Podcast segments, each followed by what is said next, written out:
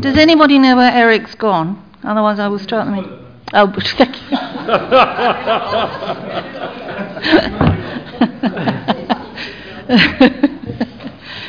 okay.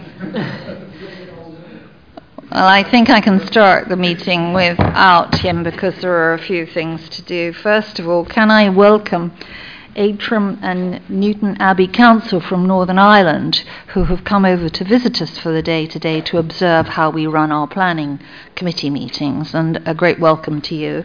Delighted to see you.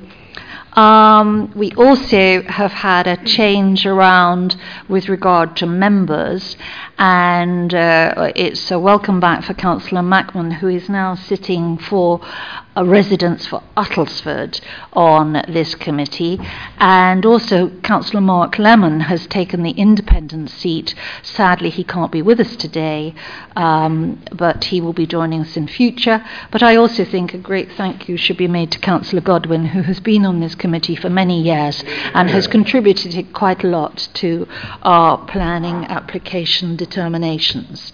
Uh, housekeeping. There is no fire drill scheduled for this afternoon. So if the bill goes, it's for real. And if I could ask you, if that happens, to make your way out of the doors, down the stairs, and assemble outside the building. Could I also ask you to turn off your mobile phones or put them onto silent, um, as they do tend to interrupt the committee meeting if they go off in the middle? Uh, could I have uh, apologies for absence? Oh, and also we are broadcasting this afternoon, so the general public can actually tune in from our website to listen to us. So, members, can I remind you that don't speak without your microphones on because otherwise it doesn't get broadcast and then we get accused of we've cut it out. But it's not, it's just you've forgotten to put your microphones on. So, if you can remember to do that. Thank you. Apologies for absence and declarations of interest, please. Just literally Council Lemon, I think, is that's all. Any declarations of interest? If you remember anything during the meeting, please just show your hand so you can declare it.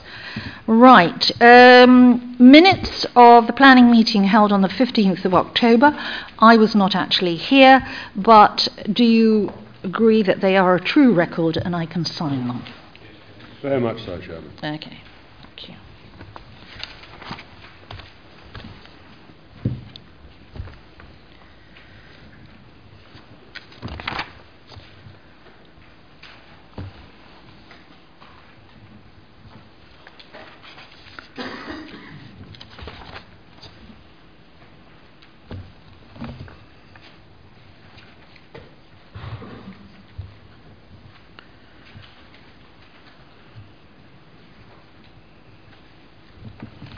Matters arising from those minutes. I will go through page by page. Page 1, page 2, page 3, page 4, page 5, page 6. Councillor Perry. Thank you, Chairman. You've got a different number system to ours. Is that page 10 on our bundle? Yes, I'm sorry, it is. Yes, I'm taking it out of the book. Can I draw or ask a question really with regard to PC 37 and PC 38? PC 38 has been on the website for the last three weeks as having been determined by the committee and been refused. PC 37 has been on there waiting decision. So, can I have an understanding? Because this is causing unnecessary concern amongst the uh, community. Mr. Taylor. Um, I'm not. I wasn't aware it hadn't been issued. Um, the deci- it was written up the day after, so I will chase. I don't know. Is the answer. Any other questions on the minutes? All right. Do we have any applications that have been withdrawn, Mr. Taylor? Okay. Therefore, we will go on to the first application this afternoon, which is UTT 142812 an outline planning permission in Takeley, and Mrs. Denmark, who's going to take us through this. Thank you. Thank you, Chairman. This application relates to a proposed hotel on the site at Stansted Airport. The application is an outline application with appearance and landscaping to be reserved. So at the moment we are considering access, layout and scale. The site is located adjacent to Enterprise House. The terminal is located there. And um, we've got airside here. It currently forms part of the staff car park, but the staff car parking continues on down here towards the control tower down here. This is uh, Road, then you have the railway, and then you've got Cooper's End Road and the Terminal Road North. And um, this is the short stay car parks, and the bus stations are up here. The um, propo- hotel is proposed to be um, terminal linked. So you've got the rear elevation will be adjacent to Enterprise House, and it's proposed that the service yard will be along here. Um, the scale of the building would be um, a ground floor, which is anticipated to have um, a reception area, your bar, restaurant, um, meeting rooms, and you have a um, general um, bits and pieces that you have associated with um, this type of air, um, hotel. Um, and then there's proposed to be seven additional room uh, floors with um, bedrooms, which will provide a total of 329 bedrooms. There'll be 170 car parking spaces to serve the hotel. Um, the uh, the building would be um, no more, sorry, no higher than the existing, the existing terminal building, and it would be um, approximately eight metres taller than Enterprise House. And here you can see a relationship between this is Enterprise House and this is the proposed hotel. The proposal would result in the loss of 339 car parking spaces for staff um, as I've already said, 170 would be retained for the hotel. As the um, proposal is um, for a, um, a, terminal linked hotel, um, under permitted development, the um, applicant is also proposing to construct a walkway along here. So there's Enterprise House, we've got the terminal here. Um, this is where the terminal's already got planning permission for extension. Um, so the proposed hotel is here. This is shown as Bassingbourne Lane, but it should actually be Bassingbourne Road. Um, and then you're going to have, um, on the opposite side of the road, there will be a walkway going up towards the terminal. Those of you who are familiar with the um, airport will know that um, round about in this location there is um, an open staircase going up to the terminal level. And it's proposed to also install a lift shaft here um, so we can get up to um, the terminal level from the ground level down here. And um, so these are some indicative drawings of what it would look like. And um, so there you can see the walkway going down towards the terminal, and there's the lift over there. And then this is up at the terminal level um, what you would see as drawings there. Um, also proposed under permitted development is the creation of an extra 381 additional car parking spaces. So that's more than they're losing. And, um, and this would be uh, ground level car parking and it would go be around the control tower and beyond and down towards the bund on the Pincie roundabout. It would mean the loss of some of the bund um, because the bund currently comes around sort of like that. Um, so it would result in the loss of some of the bund. Now, at this point, um, currently you, you get a screen in here, but at this point you are actually able to see the majority of the car parking when you're on this road. Um, there's a lot of uh, landscaping along Cooper's End Road, so you don't get to see the car park very much. But um, just around the existing car park, there's quite a low hedge. And um, the applicants confirmed that they would um, intend to they intend to keep the majority of the bund, and then there would be additional landscaping along here to soften the approach to the car park. Um, the site is um, allocated within the local plan for development directly related or associated to Stansted Airport, including a hotel. There's no outstanding objections from statutory consultees. We did initially have two objections, um, but they have now been resolved. Um, you will note from the supplementary representations that Kew Green Hotels, who operate Holiday Inn Express, have objected to proposals, and they've raised concerns regarding the lack of need for the proposals and the failure to carry out the sequential test as required by the NPPF. Now, paragraph 24 of the NPPF actually states local planning authorities should apply the sequential test to planning applications for main town centre uses that are not in an existing centre and are not in accordance with an up to date local plan. As I've already said, this site is allocated for um, airport related uses, including hotels, and um, that use, that policy thrust is also carried through to the draft local plan, um, which has been um, the examination starts for next week. So on that basis, we consider that the um, proposals are in accordance with an up-to-date local plan, and the sequential test is not required to be triggered. The officer's report sets out the issues in relation to the proposal, and it's recommended that the application be approved in accordance with the conditions set out in the report. Can I just ask one question? Um, the lift is going to be put in so that you can walk from the hotel, go up to the lift into the terminal. Is there going to be any direct access from the station? Because cause that is on the ground floor, or will they have to go up into the terminal to get through to the um, to the hotel no, that they'd way? have to go through the terminal as they, they, will do have now. to go through the terminal as they have to now. Councillor Macman. I was actually going to ask to speak, so thank you very much. Uh, I don't want to stifle debate on this, but uh, I'm actually quite happy with this application, and I'm perfectly prepared to propose that we accept the officer's recommendation. Do I have a seconder for that? Please. Councillor Ranger, do you wish to speak at this point? Fine. I mean, the, the airport, this is a designated area for, um, it, it, is, it, it meets all the criteria to have a hotel. Um, we have read what uh, Holiday Express, Holiday Inn Express say, but uh, these hotels are actually uh, uh, not only used for for airport related, uh, quite a lot of people come to, to stay at them. So it, it uh, I, I don't know their occupancy rate because we haven't got the figures for that, but they are often quite full. Councillor Salmon, and then Thank you, Madam Chairman.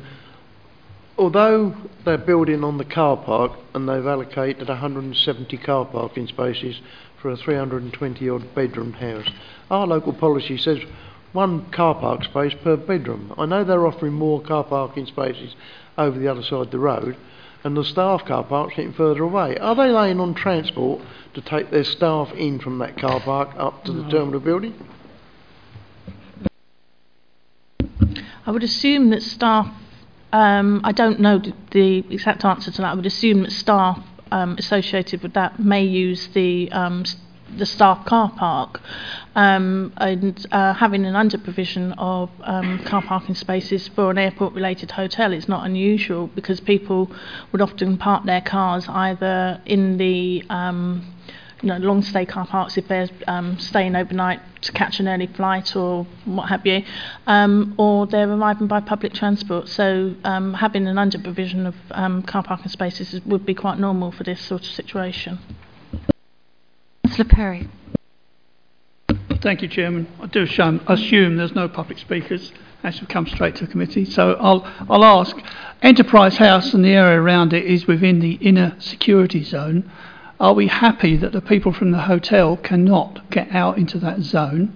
And secondly, the conditions we've got, I think our policy is such that it cannot be related to airport parking because we have a lot of hotels now that offer two weeks free parking while you go away on holiday. I believe that the airport, no airport related car parking still applies to the airport, and I was going to ask whether we have put a condition on that on this airport the same way. My understanding, I, I haven't personally used it myself, but um, my understanding is that the hotels make use of other parking services within the airport um, as part of their package. Um, but um, um, you know, I mean, obviously, if they were to offer airport-related parking for, you know, to people going on two weeks holiday, they wouldn't have any parking to offer to um, people coming to stay. So, um, you know, but It- With respect, Chairman, I think we can condition it, so I think we should. I was just going to ask whether we have a condition. I'm quickly looking through to see whether it's covered by any of them. It's within, Hmm? it's within the airport, so we wouldn't really put a condition on Uh, we have done in the past, Mr. Taylor. So, um, uh, because in fact uh, there was a situation where the airport on the other side were doing it, and BAA were very unhappy because they were doing it because it took away from their their from their um, their parking. But could we look into that when we? Um, In relation to the security question, it's not within a secure area.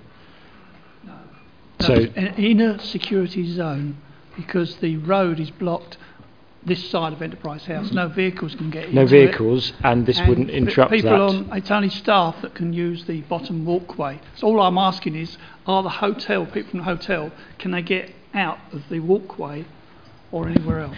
I can answer that. Right, um, let's go back to.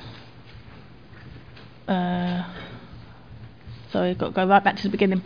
Um, right, these are the barriers that go across the secure area. So the entrance to the hotel will be before the barriers. Um, now, obviously, we've got the fencing along here, and um, so there is there isn't immediate access from here to airside. Um, passengers will obviously be allowed to walk along Bassingbourne Road um, and up to the, the terminal, um, but uh, they will they would not have access to airside because of the fencing. sorry to be a pain and come back, but once you get into the underside of the terminal building, which you can from that direction, it becomes a security risk. And if you allow people to go up there, it could cause a problem. You're allowed to go through it at the moment. Yes. You can walk from the terminal across there and down. There's nothing to stop you, and you can go the other way. Apart from vehicles, pedestrians can walk. I have done it many a time. and for the sta- for the stack meeting, Councillor Perry, quite a lot of people come by train and walk that way to get to Enterprise House for the stack meeting. So I think that part of the area has been dezoned. So, Councillor Cant. Thank you. Uh, my initial questions were along the same lines, actually. We're talking about a, a building which is two stories or three stories higher than Enterprise House, facing uh, on one side the terminal, facing on one side the actual um, airside and runways. And it does seem to me that um, you know, when I looked at airport security, it said bird risk considered, and it wasn't really bird risk that I was thinking about, um, considering the present um, crises and, and problems in the Middle East, etc. Uh, I, I do think that, um, I mean, have the appropriate security people been consulted on this and, and are happy with something that is uh, incredibly tall and overlooking airside and the terminal does not present um, a further risk to passengers using the airport. Airside Ops or Stansted Airport Limited have been consulted on the application as a separate, um, you know, so the, the security side and the air, o- operational safety side of the airport have been consulted and um, given their response um, on on that. And the only issues they've raised are in relation to birds. So, you know, it, it, they have been consulted and they've given their feedback. They have not raised any concerns about um, access or any other issues. Mr. Davey. I am concerned, uh, Madam Chairman, about the um, uh, not there not being a really straightforward access to the railway station, and uh, I, I do think that uh, we ought to ask if they can't uh, find some way of improving that. Because if if if they're saying that the majority of people going there won't be going by car, the only obvious way of them getting there is either by coach or by uh, by train or the airport itself. I think the, the, the, the rationale, I suspect, is the fact that they you go you arrive on the train, you go up on the escalator, and you just walk back because that is where the lift will be in. So you will be doing it undercover. If you actually had to go from the railway station, you would ha- you can also go up the ramp and then and go in the door and get it. Um, to be able to break through down on the train level, I think would probably cause quite a lot of problems. I, I didn't know whether they were going to do it. cause That's why I security asked, issues as well. I asked the question. But um, there are two exits, as you know, off the train plus a walkway. So th- as long as they get up into the into the terminal, they will be able to go um, that way. Councillor Ranger. Thank you, Chairman. Sorry, I don't understand the concern expressed here because there is no easy way into that train station unless you arrive by train.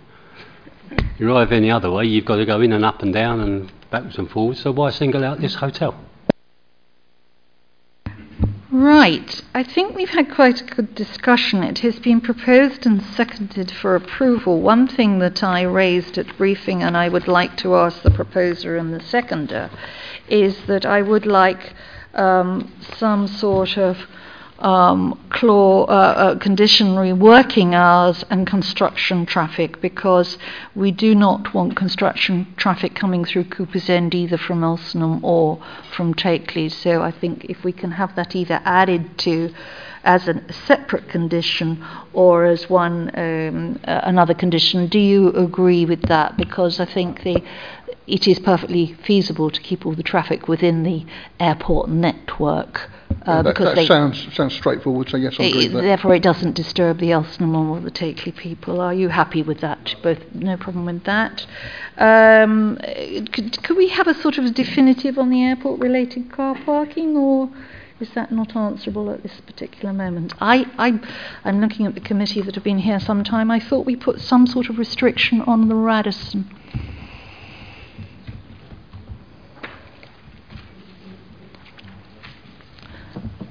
Yes, did we? Mr. Pine? Do you want to come down, Mr. Pine? We, we maybe have an officer who will be able to answer this question for us.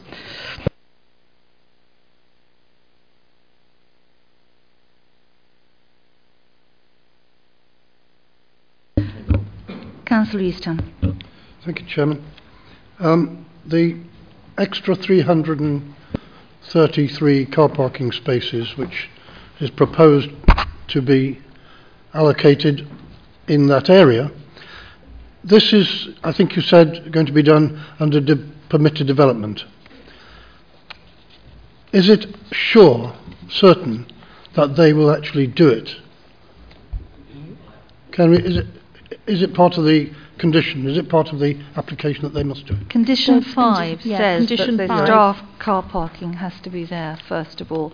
I, Yeah, I I- asked this at briefing because it's very Yeah, okay. Um, and with regard to having a bus to get to the hotel, um, I think um, Mag see that as our exercise. If you go for a meeting, you usually have to park by the control tower at the moment, and then you walk for seven minutes, and that's meant to be your exercise of the day before you get to their meetings because it is quite a long way. So, Mr. Pine, could you answer us on this airport-related car parking issue? I'll have a go, Chairman. Um, I think the first thing to say is that because the, air, the hotel is linked to the airport, by definition, the parking is airport related. Um, if you imagine the average stay of a, of a guest at an airport hotel is one or two nights, they, they come, they stay overnight, they fly out probably the first or second wave of aircraft, they come back a week or two weeks later. If every guest left their car in the hotel car park, there'd be no space after about two days. So it's not in the hotel's interest to have people park there for long periods of time. So that's why they would decant to say medium or long stay. So whilst you could impose that condition, by all means do so. I don't really think, strictly speaking, it's necessary. Thank you for that advice. I think that that is uh, um, advice given by officers. It's up to the members what they do, um, but because it is airport related, they are saying that it's not necessary for us to put this on. I do know that the Radisson offer a service but take the car somewhere else. Um, so, um, up to you, members. At the moment, it's proposed and seconded uh, with the, just the additional condition with regard to s- construction traffic and no traffic through f- for Cooper's End. Shall we go to the vote then? All those in favour, please show. I think it's unanimous. Uh, unanimous. Unanimous, thank you. Right, the next one on the list is UTT 142655 Henham and Mr. Lee Smith Evans is going to take us through and welcome to the committee. This is the first appearance for Mr. Uh, Smith Evans with us today, a new officer working with us. Thank you. Thank you, Chair. Okay, um, the application I'm presenting you today is a full application for 21 dwellings on Blossom Hill Farm, which is currently an agricultural holding to the east of the village. Uh, that's the, the, the, present site layout, and you can hopefully see that uh, the boundary, the northern boundary to Chickney Road, is um, quite heavily treed. There are some trees on the, the southern boundary, um, and a few existing specimens within the site that are not considered of any great value. Uh, to the to the west of the site here, you have uh, allotment gardens and the village cemetery, which separate the site from the rest of the village and uh, the more built-up area. Um, a quick view. This is the the very eastern edge of the site here, and a, a view just beyond, showing you uh, Chickney Road. Uh, if you turn round from that point, you see the the site on the left-hand side of this picture uh, and the, the trees and the view up to the village. This is the existing entrance where uh, one of the two proposed entrances will be. And again, a view. This is from the, where the second entrance in the site will be on the left hand side.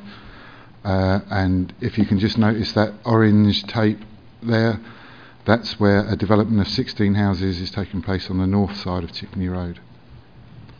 A view across the site shows you um, uh, two hedges in the foreground. You have a separation from the cemetery, and the second hedge is actually the edge of the site where the 21 houses are proposed.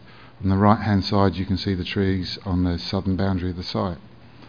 It's just a closer view into the site. You can see the existing uh, sheds and agricultural buildings, quite small scale, at the back of the site there. Um, this is the layout. The layout, as I said, was for um, 21 units um, with two entrances proposed. This is the, the western entrance to the site, uh, which comes in and serves the majority of the dwellings. Uh, up here is the second entrance to the site, which serves five of the six dwellings for cars that, that face onto it in this location here and I hope you can see that where the mouse is moving there's a small pedestrian link in between the two vehicular cul-de-sacs of the site. There in uh, landscape plan is a, a more colourful version where you can see uh, where the trees are in relation to the properties um, and again just the, the general layout. Here are some uh, indicative illustrations of uh, the street scenes created within the site. Uh, architecturally, we're looking at two stories uh, with some one and a half story elements. Here again are the rest of the site, site sections, and uh, that shows you the complete 21 dwellings on the site. Of the issues raised in the report, there are um, some issues which I shall just drop back to this one to show you. The, the two entrances onto the site, the, the one in the west here serves um, five affordable units and is effectively a separate entrance for those affordable houses. The other affordable units, uh, this unit here, number seven, can park in there at the end of this uh, this driveway from the other entrance, and here are two plots that are uh, one bedroom maisonettes, and their parking has been created there under those trees. Um, and all of the other units are served from this entrance here, and they come from houses on, on the sides. Uh, the other issues raised on the site are issues of overlooking and amenity. Um, here at the top you have uh, plot 22 looks directly into the rear garden of plot 19 um, and the proposed mitigation for that is here where they um, propose a obscure glazed window to the bedroom. Similarly, down here for plot four, that their private garden is overlooked quite closely by plots six, 16 and 15 and possibly 14 too. Um, and again, the mitigation proposed for that is an obscured window to the bedroom of plot 15. Other issues that, the report um, is concerned about and, and notes is that um, recent amendments to the scheme have proposed um, parking, covered parking here for the two flats, um, and parking, uh, covered parking for this plot and this plot, plot nine, all of which have been um, located in the root protection areas of the trees on the site. Also, if I draw your attention to this uh, section on the bottom, we have a, a swale and a French drain, and the French drain has been cut right through the root protection areas of some of these trees, um, which is potential harm to the retained features of the site and those protected trees. It's um, a 550 millimetre deep French drain um, proposed in the root protection areas of those trees. Um, that's about as much as I think I need to say as a description. Thank you, Chair. Thank you. Now we have some speakers for this, and the first one is Councillor Mawson, the local member.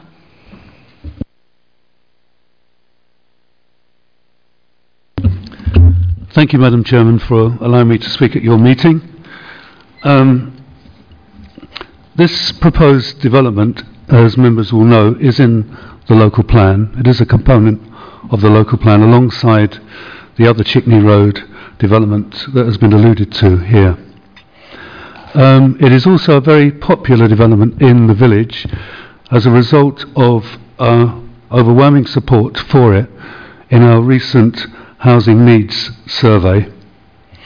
And it is especially attractive to residents of Henham because there is a clause within the provision of affordable housing that local people will be considered favourably for this uh, inclusion of local housing. So it's very popular in the village. Um, what I'm urging the committee to do is one of two things. Preferably, we would like this application to be approved um, because we believe that the issues that have been raised are largely matters of detail rather than substantive issues which would prevent the application from going ahead.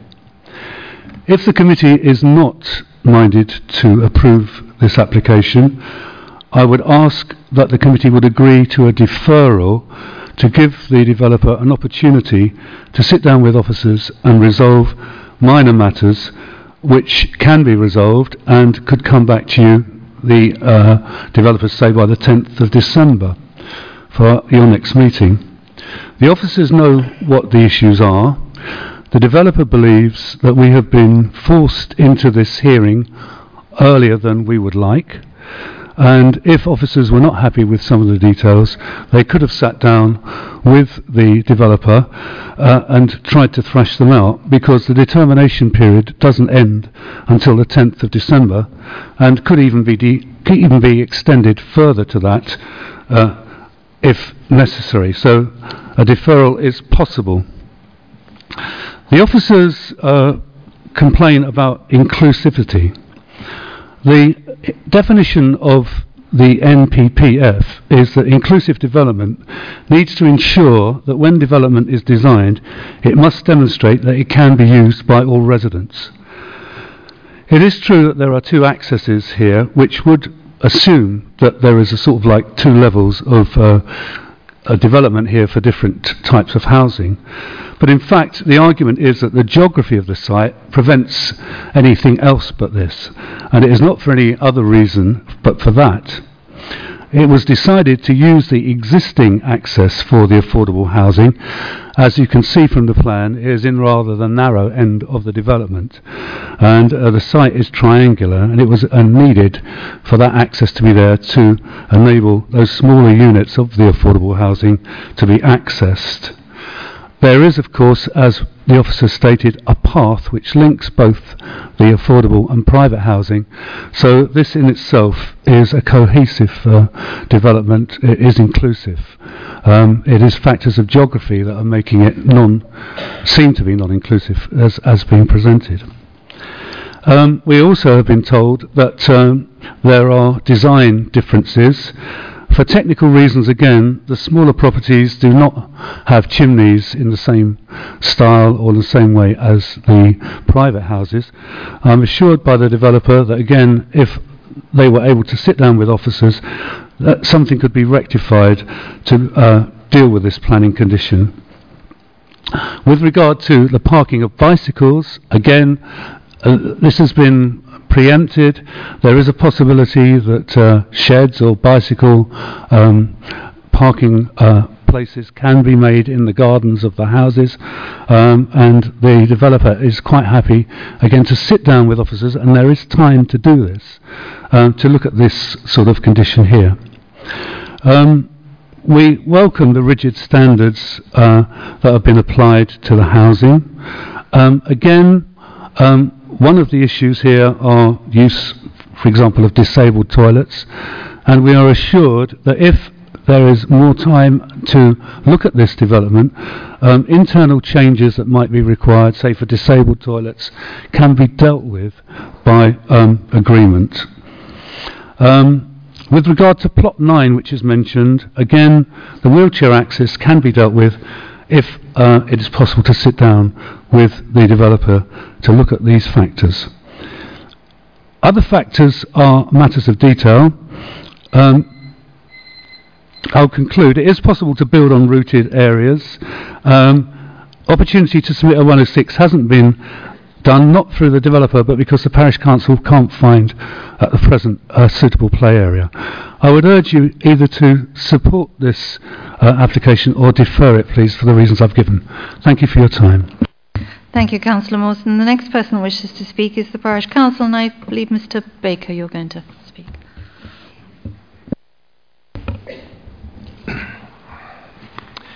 Madam Chairman, my name is Nick Baker and I'm Chairman of Henham Parish Council. I'm here today to ask you to grant planning permission for these 21 dwellings in Chickney Road, Henham. The history of this site, which belongs to the Parish Council, is of interest. It was part of a parcel of land sold to the village for allotment use. That parcel of land was subsequently divided to provide the present allotments, an overspill cemetery site, and a small holding which fell into dis- dis- disuse. It is a small holding part that forms the planning application for the 21 homes before you today. The parish council decided to try to develop this land some three to four years ago and received Secretary of State's permission to redevelop the site because it was originally designated as an allotment site. About three years ago, during the emerging local plan consultation, the site was inserted into the local plan to counteract another unsuitable site which was removed from the plan. Henham residents responded to that consultation in huge numbers. 93% of Henham's population responded and supported development on this site. That persuaded the planning department that this site, together with the site almost opposite that's being redeveloped at the moment, should form the Henham Housing Local Plan allocation. Henham had been identified in the local plan as a village that should take some 35 to 40 dwellings to support the local plan. The whole process is an exemplary example of a parish council working with Uttlesford to provide identified housing. I think it's called localism. The local plan is inspected for soundness starting this coming Monday. This site is still in the plan, and we will be supporting the site to remain in the plan and be developed. One of the reasons the parish has decided to develop this site is the availability of affordable homes. The site has eight affordable homes, and the parish council has negotiated with the UDC a weighting in favour of Henham residents and their immediate families. Unfortunately, having worked so hard to bring this site forward, we now find to our astonishment that the site has been recommended for refusal by the planning department. The reasons I understand, as I understand them, seem perverse. The eight affordable homes, as you've heard, are mixed with the private homes on this very small development. We have shown the plans to residents in Henham, some of who intend to apply for the affordable housing, and have not received one single comment on the position of the affordable housing. The development opposite has affordable housing which is completely clustered together and separate. As I say, we are bewildered and confused as to the reasons for recommending refusal.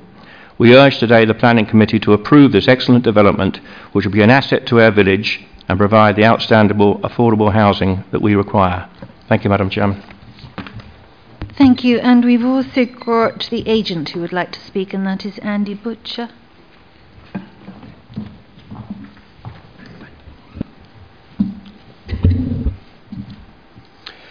Yes, thank you, Madam Chairman, for the opportunity to speak to you, you and the uh, committee this afternoon.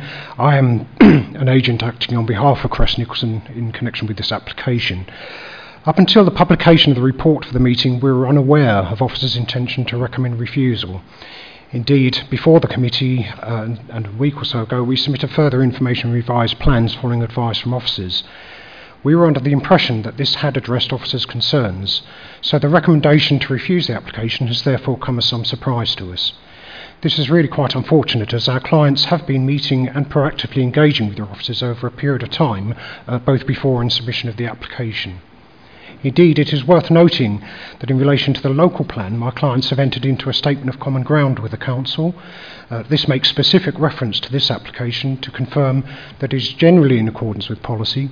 It is the result of a design led approach. The existing trees are protected and sufficient amenity space is provided. As you've just heard, the, par- the, proposals before you this afternoon have the full support of the Parish Council, and in our view, planning permission should be granted. The reasons set out in the report for refusing the application, in our view, fail to accord with the advice in the National Planning Policy Framework. The, the, National Planning Policy Framework makes it quite clear that it is necessary to identify that there, advert, that, that there are adverse impacts of granting planning permission which would demonstrably outweigh the benefits. In our view, though the adverse impacts that have been stated in, in the report um, do not hold uh, a great deal of weight. You've heard from Councillor Morton, who's referred in detail to, to the reasons of refusal, and I don't intend to repeat that. But the reality of the situation is that the majority of matters that are raised in the recommendations and the reasons for refusal are matters of detail. They are matters that we believe can be dealt with either by condition or indeed, as I'll mention in a moment, by possible deferral of the application. The clear concern that has been raised by officers is that of the connectivity between the tenures and clearly, what we have done in this application is to provide a central footpath which would provide for that connectivity. There are reasons why the smallest units have to be located at the narrowest part of the site. They are served off an existing access, and the design is actually tenure blind. If we are talking about design detail, this could potentially be dealt with by condition if that is considered important to members.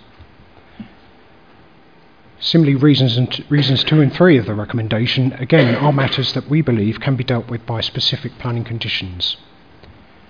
The garden sizes meet the Council's requirements, the layout generally meets the Council's requirements. Concern has been expressed about existing trees and hedges. Uh, we can confirm that we would accept a condition which will ensure that the root protection zones are protected, and it is possible to compile a condition which ensures that uh, uh, special uh, methods are employed in order to protect those zones. Finally, if I can say if members do have reservations on the application, we are more than happy to sit down with your officers again in order to look at the areas of detail. And if members are minded to defer the application, we would be quite happy to, to go through that process. Thank you. Thank you very much. Uh, Mr. Teddy, you wish to say something? I was just going to say um, it's, it's, interesting being on, on the opposite end of a, of a parish council support. Um, uh, this, uh, to confirm, this is a local plan site, and obviously we've been developing this over a number of years. There were pre-application meetings both before the submission, and there have been discussions since the submission, including exchanges of letters. That has resulted in amendments to the scheme, but um, case officers didn't feel that it had gone sufficiently far enough to overcome their concerns, which is where we got to. Um, I took the decision to report it to committee rather than make a delegated decision because of the interest of the parish council and um, local members to make sure that you were able to fully appreciate the scheme and make whatever decision you felt was appropriate. Can I also add that I have had a letter from Strutt and Parker, who are the agents for the agent asking for a deferral as well. But I think it's up to the committee to start and discuss it, and I've got Councillor Cant as the first person. Um, thank you, Chairman. Um, I hear what the parish council is saying, but I do think this scheme, as it stands at the moment, is socially divisive, and I think what it what it presents to Uttlesford is a very dangerous precedent if we voted for it in its present condition. Um, because we could end up with a larger scheme where, although we insist on, on um, no larger groups than 10, we could end up with, say, on a scheme of 30, with a separate um, entrance and fences and things. And the pinch point on this is such that this scheme is, is divisive. I am happy to um, recommend that the scheme be deferred if that finds approval, but I certainly would not, um, I would recommend it for refusal in its present state. Um, theoretically, I've got to ask for a seconder now, have I? Or, or if that, or are you holding on that? Well, I've got quite a few speakers who wish to speak. Shall I let everybody speak first of all before we go to, to, to the thing? Right, it's Councillor Loughlin next. Thank you. Well, if this were a school report, it would say could do better. Um, there is hardly anything in this report to recommend it. It is divisive. It's a Downton Abbey kind of application where the uh, servants go in one entrance and the uh, aristocrats, if you like, and all their cronies go in through another. Uh, there may be a walkway, uh, and uh, you know may, they may meet. But I, uh, the way it is at the moment, I think it's dreadful. Uh, the agents have had plenty of time, as, um, and uh, Andrew Taylor has alluded to this. They could have uh, come up with a better scheme. It seems they haven't come up with one that would merit approval. And um, I agree uh, with um, Mr. Lee, Evans Smith, or Smith Evans, is it? Sorry. I know your new My names. Yeah, uh, I agree with him wholeheartedly uh, for all the reasons that he has given for refusal, and uh, and I will certainly endorse the refusal. Councillor Macman is next. Thank you. Uh, I was looking at this. Uh, I, I, agree with uh, Mr. Taylor. It's unusual because usually we have a situation where the officers are supporting something and the locals are totally against it. And here it's entirely the opposite. And uh, I think as members we do have to take, pay some attention to that. Councillor Mawson suggested that a deferral would be a way forward, and the, um, the last speaker said that the um, agents were in favour of a deferral. I mean, I'm not going to propose that myself at this point in time because other people want to speak, but uh, I think that that would be the sensible way forward given the amount of local support for this scheme. Councillor Ranger. Thank you, Chairman. Yes, um, I'm, I'm, very pleased that you uh, recommended that we all have a chance to voice our opinions on this before we um, vote on whether to defer or not, because um, I, I, I, have a feeling that's the way it may, go, it may go, and I think it's very important that we never defer too early, um, because it, it leads to uh, further complications when the application comes back in. But there are there are many aspects of this that um, this plan is, is, is really got to have a, a rethink. Um, the separation of uh, the footpath that links the affordable to the market housing, why is it there? Because it doesn't lead to anything. Um, there's no local area of play for children from one side or the other to, to intermix with. Um, within the application, although the agent has said the garden sizes uh, do meet our requirements, um, we have no table within the papers illustrating that. Um, and I thought that was something we were going towards on our reports, that we would have this garden size car parking house size matrix to look at.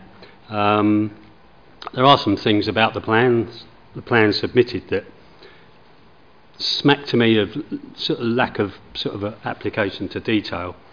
The overlooking um, of the obscure glazing um, into plot 19 was shown on a, a plot numbers 20 and 21 when in fact it's plot 22 that actually does the overlooking. Um, so that, that's it's little things like that that make me unhappy. I'm, I'm unhappy that access at the far end, the existing field access, is being proposed. It may well be able to be proved that it implies, complies with sight lines, but it is to a tight bend. It will mean a vast reduction in hedgerow.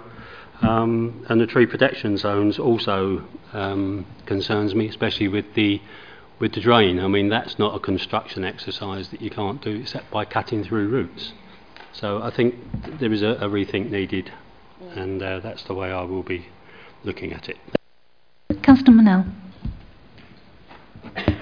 Thank you, Chairman. I think most things have already been said, but I'm quite surprised because this piece of land was given to the parish council, it seems, in trust, and I would have thought it was an excellent site for an exception site, extension of their cemetery, and protect all the trees there. So I will go along with the eventual proposal, I think, for deferring this for further discussion. Councillor Hicks. Thank you, Chairman. Um, uh, first of all, I, I, I think we have to recognise that this is part of the land which has been designated within our plan for development within the area, and so we should look upon it favourably. I think it's uh, uh, rather refreshing to have Councillor Mawson and the parish council both supporting the development. But at the same time, I don't think that means that we should uh, depart from the standards that we normally expect from developers uh, on every other occasion in my experience. And uh, um, there are, on, on, the conclusions of the officer under paragraph 11, there are five grounds for uh, um, rejecting and refusing this application, plus, of course, the consideration of the lack of a S106 agreement, no provision. And uh, um, I would like the uh, comments of, be, before a decision is made on whether this should be an outright refusal or a deferral. I would like the views of the officers on whether uh, these uh, five issues which have been raised by the officers and this question of the 106 agreement, whether uh, these um, can be um, uh, conditioned as uh, if, if we were to refer this, if these were to be changes were capable of being uh, uh, made without actually preparing a new application. It seems to me that very likely refusal and uh, um, a, a fresh application after further discussion is the way to go rather than trying to um, um, juggle with what's here, um, which does present um, particular difficulties. Thank you, Councillor Easton is next, and then I'll make a Thank you, Madam Chairman. I, I agree with Councillor Hicks. Um, not only is this scheme socially divisive, I don't see the need for a referral. The, the agents have had talks and retalks and talks again with the officers, and still they're suggesting building on root protection zones. Um, the agent said the trees are protected. Well, clearly they're not. Um, and as far as Thinking again is concerned, the only way to think again is to refuse the application and let them resubmit. Mm-hmm. Uh, and then maybe they can consider more seriously uh, the way that our concerns should be addressed. That is up to the committee what they decide. I, I actually rather come down on the side of deferral because I think there is an opportunity before the next meeting in December, where um, if if it can be um, these issues and they are access trees, general design, and overlooking, which are the four the four. Uh, uh reasons for refusal. And, and I am hoping that in that particular one month that those issues could be uh, ironed out. If they won't, it'll be up for refusal again, won't it? So uh, really it's up to the committee which way they go.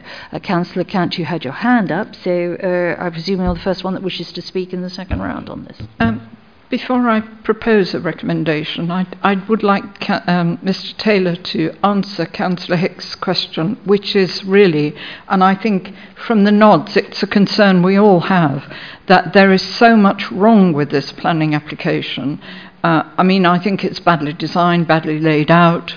Uh, apart from the other social aspects, whether there is actually too much to correct by deferring it. I certainly don't think that the changes or the, the, concerns can be overcome by condition, which has been suggested. In terms of a deferral, I certainly think that um, the majority, if not all, could be resolved within this application. For example, you know, condition 5 of the 106, I know which Councillor Hicks mentioned, we would always put that on if there was a refusal because it's important to ensure that that gets picked up at appeal. So if we were recommending approval, that would just be the heads of terms for, th- for that element. The internal design of the houses for the lifetime homes can be tweaked without really altering the houses, and then that can be overcome. Um, if I'm going to be critical, I think the issues regarding, you know, moving some of the, the affordable housing from pointy end to the, the fatter end um, and rebalancing that is perfectly possible. Whether that's possible in terms of um, the mix of the size of units, well, that's that's, but it's certainly it's physically possible to do. Um, so there are certain things that can be done to certainly achieve the majority, if not all, of the concerns. But we'd need to. That's down to the developer to to come forward with those issues. I think it's helpful that they've now heard all the comments of the committee, so they can take those on board in in uh, if it is deferred, coming back and seeking to address all those comments. I will therefore propose it for um, deferral. And I think the developers are here and, and have listened. Uh, and I think it does need to come back in a very different form to the form it is now. I think it also needs to come back to the next committee meeting. Do I have a seconder for deferral? Fine. Councillor Ranger has seconded. Therefore, because we have gone for deferral, there can be no more discussion on this particular application, so I will go straight to the vote. That is the rules of the of, of the planning rules. So, well, I'm sorry, Councillor Easton. You, you, so I'm going to go to the vote. All those in favour of deferral, please show. One, two, three, four, five, six, seven, eight. And right, are we all agreed on eight? Eight. Yeah. Eight. eight. Those against, please. One, two, three, four. Yes, four. Five. Five. Five. Oh, right. Deferral is carried. Um, but I would just add that I think it's deferral, and let's hope we see this back at the next committee meeting.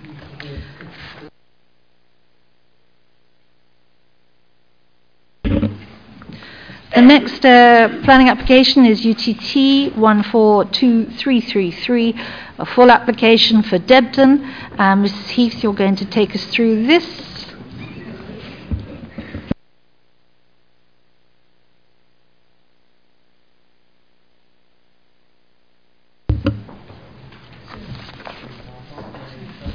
Thank you, Chair. Members' attention should be drawn to a typographical error on page 44 where conditions 7 and 8 have been merged together. Uh, if you look after where it's got in brackets, adopted 2005, that's the beginning of what should be condition number 8 regarding gates. And then subsequently, the construction method statement should be number 9 and the tree condition number 10. Also, on page 43, condition 2, part A, should read slab levels and not finish levels. Slab levels. Um, and also, in section 1 on the legal obligation, the monitoring costs and council's costs should be removed. And in section 3, the date the applicant has to have entered into the obligation has been amended to the 28th November 2014. Supplementary representations have been circulated amongst members, and these do not raise any new issues that are not already covered in the author report. The application is for the erection of two detached two story, three bedroom dwellings with associated access and garaging. The application site is situated outside the development limits of Debden and 60 metres to the west of the village envelope. The site is located between two properties uh, the host dwelling Hill House and New Cottage. The proposed dwellings would be accessed from Church Lane. There is an existing access which is proposed to be utilised by Plot 2, and a new access is proposed to serve Plot 1. The dwellings would be set back from the road by 7 metres, which would allow the proposed dwellings to follow the existing building line. The dwellings would have a height of 8.6 metres and 8.9 metres. The statutory consultations and representations received are highlighted on pages 38 and 39 of the officer report. This part of Church Lane is characterised by detached dwellings along the southern side of the lane. The dwellings would be set back from the lane and have a vernacular design. Existing landscape would be retained on the site, it has been concluded that the development would not erode the rural character of the countryside at this edge of village location. Debden itself is a sustainable location and the site is located within a reasonable walking distance to the centre of the village. The principle of the development is acceptable. The size, scale, materials and design of the proposed dwellings is compatible with the surrounding area and is acceptable. The dwellings have been designed to mitigate impact upon the amenities of neighbouring occupiers.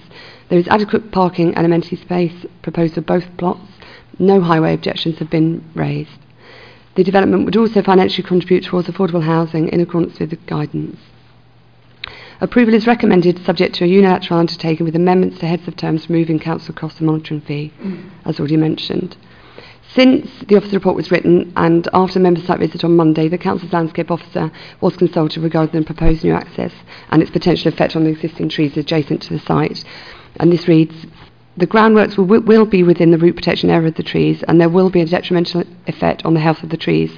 However, because of their limited amenity value, this is not considered to be a reason for refusal. The landscape officer has recommended amending the proposed landscaping condition, re- requiring the, applica- the applicant to include within the proposed landscaping scheme details of any proposed retaining walls, details of the existing and proposed levels, and to include provision for a native species hedge to the road frontage of Church Lane. Finally, on page 44, condition 3 is duplicated by condition 9, uh, construction method statement, and so therefore can be omitted.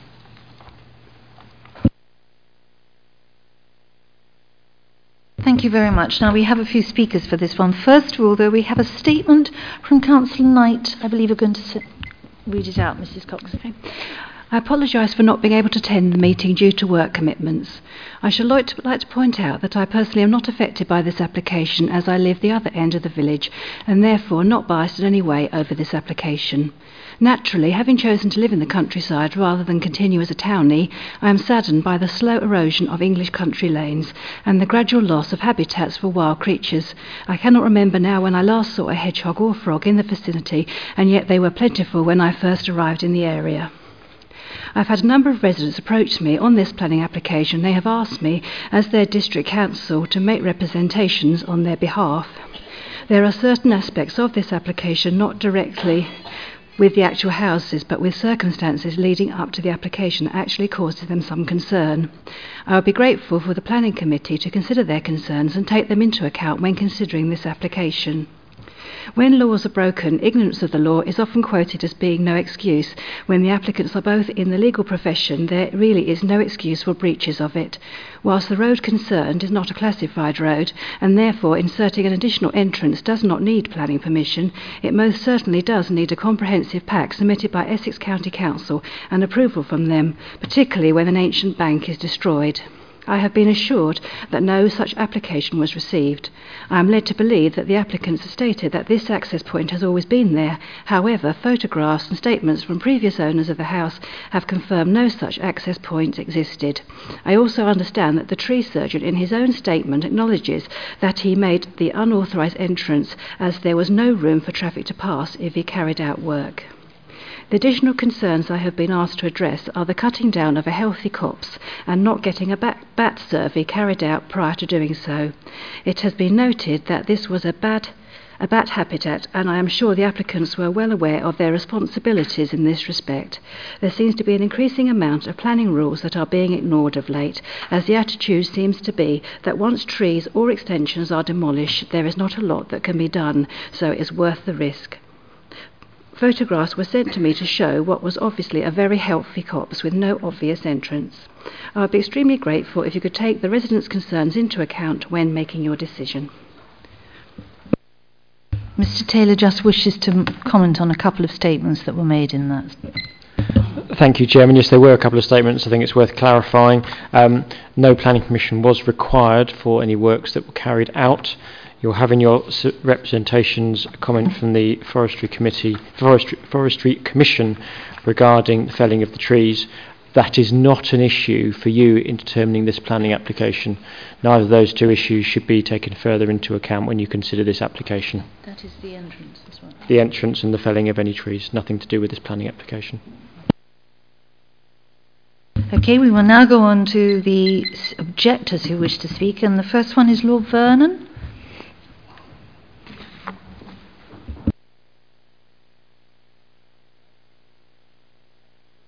Could Sorry, could you possibly put your microphone on? Thank you. Thank you. I'm speaking in my capacity as Secretary to the Parochial Church Council of Debden Parish Church, which, as you might expect, is at the end of Church Lane. We object to the building of these two houses for two reasons. The first is access. Now, I think many of you have been and looked at the road and will be well aware of the problems of the road. Church Lane is narrow and it's very difficult for cars to pass pedestrians. Many pedestrians use this road to access the church and the huge network of footpaths leading out of the village. There are fev- several occasions during the year when 150 or more people attend services and other events at the church, many of them approaching the church on foot and others by car.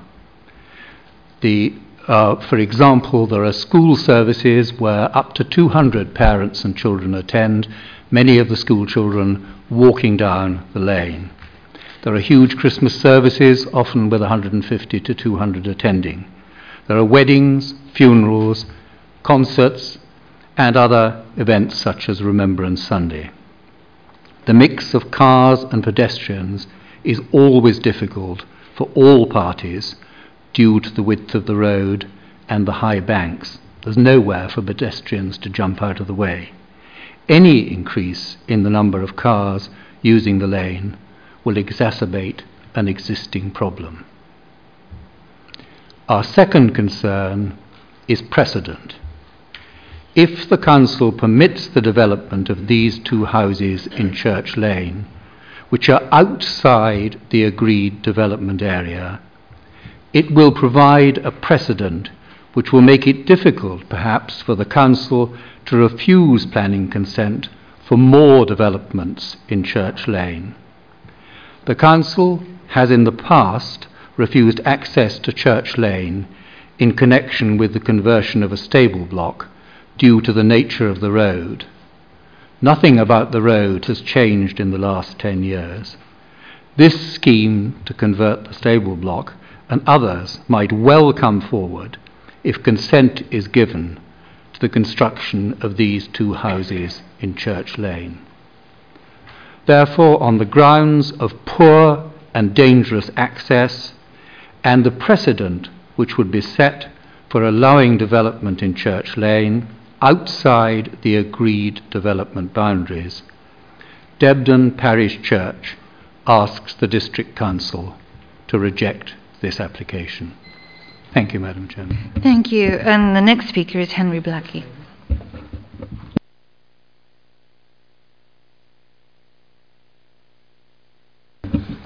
Um, apologies, I'm Roy Pedler. I will be speaking later. Uh, Henry Blackie was going to read a report um, on behalf of the school, but his voice isn't good. So, with your permission, I'd like to just read it, perform the duty. Uh, this is from Ursula, Ursula Lyons, who is the chair of school governors. Um, this narrow, narrow lane, with its statutory 30 mile per hour speed limit, gives no margin for driver error, as there is no pedestrian warning sign or escape route. When travelling a modern road, there is space to allow avoidance. Pedestrians are on the path. There's enough road width to get out of the way, but down this lane we have none of these margins. Health and safety encourages us to assist the risks of what we do. The thought of children being injured travelling along this lane to their church is an issue that has to be considered in risk assessment. The adults responsible for the care of these 140 children are in an unenviable position. We cannot allow this risk to be increased.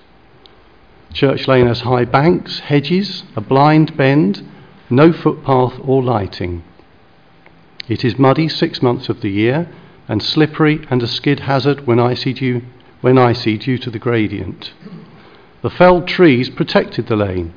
Driving and walking was safer with them because they mitigated the worst effects of the weather. The snow and ice and frost were reduced by their sheltering effect. We are worried that if the planners no longer consider further intensification of traffic in this substandard lane hazardous for this and future planning applications, as they stated in 2004, how then will we ensure the safety of our children? That's the end of her submission. Thank you very much. Now, the next speaker is Jane Pierce.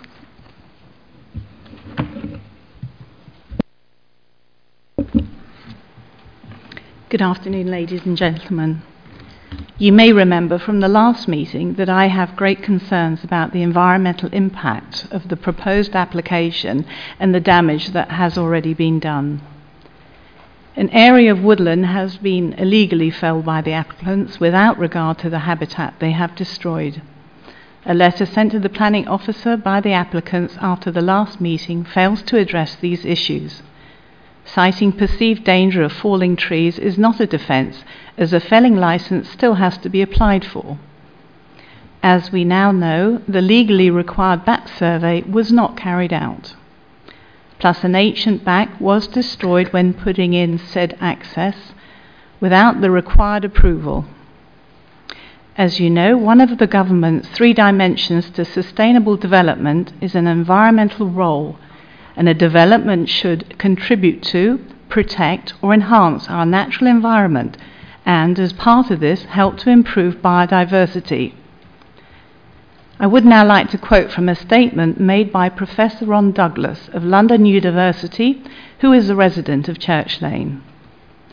I am writing in my capacity as a university professor who has been involved in biological education and research for over 40 years. However, my comments are based as much on simple common sense as on detailed knowledge of biology. My main concern is the assertion made in section 516 of the supporting statement that biodiversity will be enhanced by this development is erroneous. It appears to be based on the fact that some bird and bat boxes will be provided.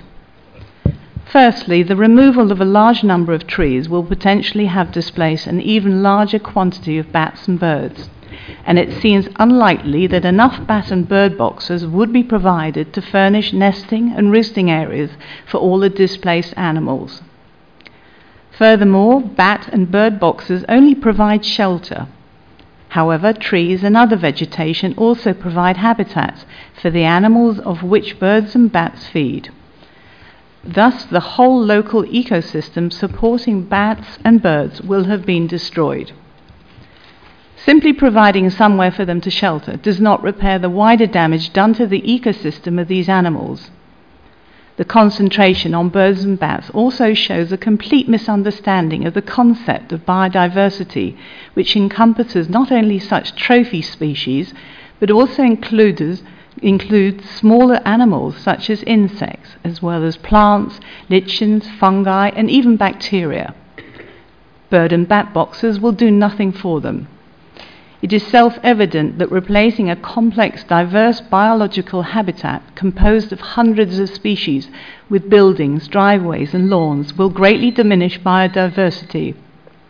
Could The I ask you to start winding up now because you've had your. I'll just finish um, this quote. The damage done to biodiversity to date by the removal of the trees is not that great and could easily be remedied in a relatively short space of time by replanting. Most of the ecosystem is still intact. To claim that the proposed development would be beneficial to biodiversity not only shows a lack of understanding of basic biological process, it is also at odds with simple common sense. Thank you for your attention. Thank you. Uh, the next speaker is Roy Pedler again.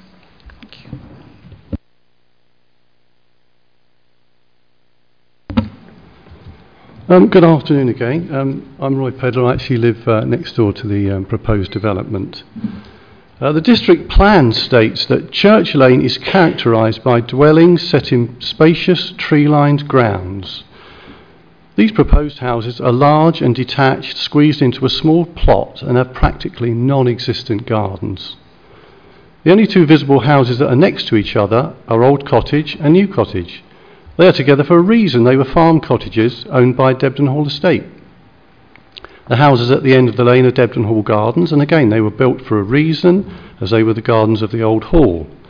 You can see there is a history to the houses down this lane. If this new housing development were permitted, it would create a continuous bank of houses for over 100 metres. This would disturb the established pattern of development and create a more built up appearance, which will mean that the rural character of the lane is harmed. This alone has been grounds for refusal in several other applications in 2013, which are part of the public record. There would be no history about these houses. There's no need them, for them to be there. There's no historical significance for future generations at all. And this is contrary to policy S7. As we've heard, Ch- Church Lane is a unique part, is a unique lane, part of the Harcamlow Way, and it has its Grade 2 listed school um, at the top and the Grade 1 listed church at the bottom. Where else in Essex is there a lane like this? In the application, it states that the views into the site would be dispersed by leaving the trees on the rear boundary. So the rural character would not be changed. Well, for a start, do you really believe that the. Sorry, uh, as soon as someone moves in there, I think probably these trees are going to be cut down because they actually block out the view um, that they will have paid so much money for. The planning officer has also not recognised that the view from the lane is also part of this special landscape, and allowing this development will destroy its rural character. Policy S7 states that the countryside will be protected for its own sake. Planning permission will only be granted for development that needs to take place there. There is no special reason that these houses have to be there, so we respectfully request that you refuse this application. Thank you. Thank you. And then the last objector is uh, Ilse Pedler.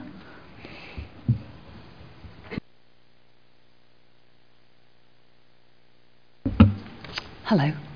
Uh, my name's Ilse Pedler. Um, I live in New Cottage, which is next to the proposed development. Debden is classed as a sustainable village, but does that mean that every single application has to be passed? We do have a village school, but it's full. We do have a, a shop, but it's a community shop run by volunteers. It's the sort of place you go for a pint of milk um, and the kids buy ice, ice creams after school. You certainly can't do a weekly shop there. You get in your car and you go to Saffron Walden um, or you get it delivered. This housing development down Church Lane, in reality, would not bring jobs or services to the village. They're not the type of houses that meet the community's needs. The young people of our village need affordable housing, not three bedroom detached ones. It's also laughable to think that people buy these houses and, and will use the local bus. You certainly can't use the bus to com- commute. It takes over an hour to get to, to Audley End, and you have to change in Walden. All these houses would do would be to bring extra traffic down the lane by possibly up to six extra cars and all the associated delivery vans, oil tankers, septic tank lorries. And where do the visitors park? There's no room in the lane. The village hall car park has a limit of two hours and is in constant use. As anyone who has driven up or down the lane knows, if you meet another vehicle, you end up reversing quite a distance. And as we've heard, uh, protecting and enhancing the natural and historic environment, um, it doesn't fit either. Extra cars mean, mean extra difficulties for everyone that lives in or uses the lane and more pollution. This application is therefore not sustainable. It's also outside the VDL, which is of huge significance. It's contrary to the Uttlesford Local Plan, policies S7, the NPPF, and the RLP. In summary, this application has involved many irregularities and illegalities, a contrived and inadequate biodiversity report, too much weight given to sustainability, and the safety of the lane users given no recognition at all. As Planning Committee members, we recognise you have to have regard for the specifics of planning law, but we also understand you can take a holistic view of planning applications. These houses are not needed, they're not sustainable. These houses will harm the rural character of the landscape and are therefore contrary to the ULP, policies N7, 8, 9, and Gen 2. These houses will increase the safety risks of those using the lane and they'll set a precedent for future developments. In order to make this application, an important habitat has been destroyed in a cynical and calculated way. Although it's outside your remit, the Forestry Commission has confirmed that this is a, a crime has been committed. And if this application is granted, it'll be sending a, a clear message to Uttlesford residents that they can flout the law um, because planning applications may be accepted. So, in view of all these uh, reasons, we re- respectfully request you to refuse this application. Thank you for listening. Thank you. And now we have the agent who is entitled to 15 minutes if he so requests, but I'm sure. The, oh, it's right, the applicant, it's not the agent that's going to do it. So, uh, Mr. McCarhill. thank you. Uh, my name is Dominic McCarhill, one of, one of the applicants, and I trust I shan't take trouble you for 15 minutes. Um, at the last meeting and today, serious allegations, well, at the last meeting, serious, serious allegations were made for the very first time about our conduct in having trees cut down on the site. Work which started in 2011 and was finished almost two years ago. Shortly after the last meeting, or at the time of the last meeting, one of the objectors made a complaint to the Forestry Commission. The timing of these allegations is, to say the least, very disappointing. While we're told that this, strictly speaking, and it's been confirmed uh, this afternoon, that this isn't a planning matter, in view of the public nature of these proceedings, we want to respond to them briefly. Uh, the trees were cut down in two phases in 2011 and 2012. Mrs. Pedler quite properly asked us to deal with the trees along the boundary with, with her house. She raised the issue of safety and the inconvenience of the overgrown trees, and she raised it on more than one occasion. We took advice from a tree surgeon, Mr. Bland, and acted on it. We removed a strip of trees along the common boundary. This is referred to in more detail in, in Mr. Bland's letter, which is in the papers you have. Uh, some damage was c- caused to the roof of New Cottage in the process and was repaired. Subsequently, and probably because of increased exposure to wind, a number of trees on the site fell down. You have photographs of some of these in the bundle. Uh, they were taken by me on my mobile phone and they're not of great quality but they do show the size of the trees that, uh, some of the trees that, that had fallen. Uh, if any of these trees had happened to have fallen in, the, in, the, in, a different direction, it might have brought down the power line, the telephone cables, and fall across, uh, fallen across the lane. And one or more may have fallen across onto um, uh, New Cottage. Uh, until that time, our children maintained a den in, in, in, in, those, in the area uh, and, and played there and lit fires. There was, in our view, a real danger to person and property, and we were, of course, not in a position to know if and when and which tree might fall next. Um, I, I, don't know if I could take uh, the committee to the photographs. I, we no, we've, we've, got the photographs in our in, in, our packs. We have looked at those. You can't actually pass anything round. We do not allow it. I'm sorry, but you can you can refer to them. They are we do have them in the supplementary reps. Right, and the, uh, and and they, okay. Um, well, the first two photographs show uh, a, one large tree that fell and fell over and broke a, uh, a, uh, a, a, fence. On the second photograph, you can see uh, the same uh, tree, but what it also shows is a, clear view of a New Cottage, uh, which shows that the, the clearing work had previously been carried out. according to my mobile phone, these photographs were taken at the end of June 2012. Uh, the third photograph shows the kind of massive and sudden failure of a large tree uh, where it snaps near the base. Uh, a similar, uh, different tree is shown on photograph four, uh, and the colouring of the, the trunk base shows how rotten it is. photographs five and six show a thinner tree that had fallen, and I'm not sure it may be the same tree. And the, the final photograph shows uh, a thin tree which failed uh, kind of ha- ha- a third to a halfway up its height. The other thing I think to note about uh, this is the trees surrounding which are standing, you can see the general nature and their rather thin uh, um, and unleafed na- nature. We were also advised by a solicitor that we could be strictly liable for damage caused by falling trees. So we took further advice from Mr. Bland, which resulted in the, in the further trees being cut down.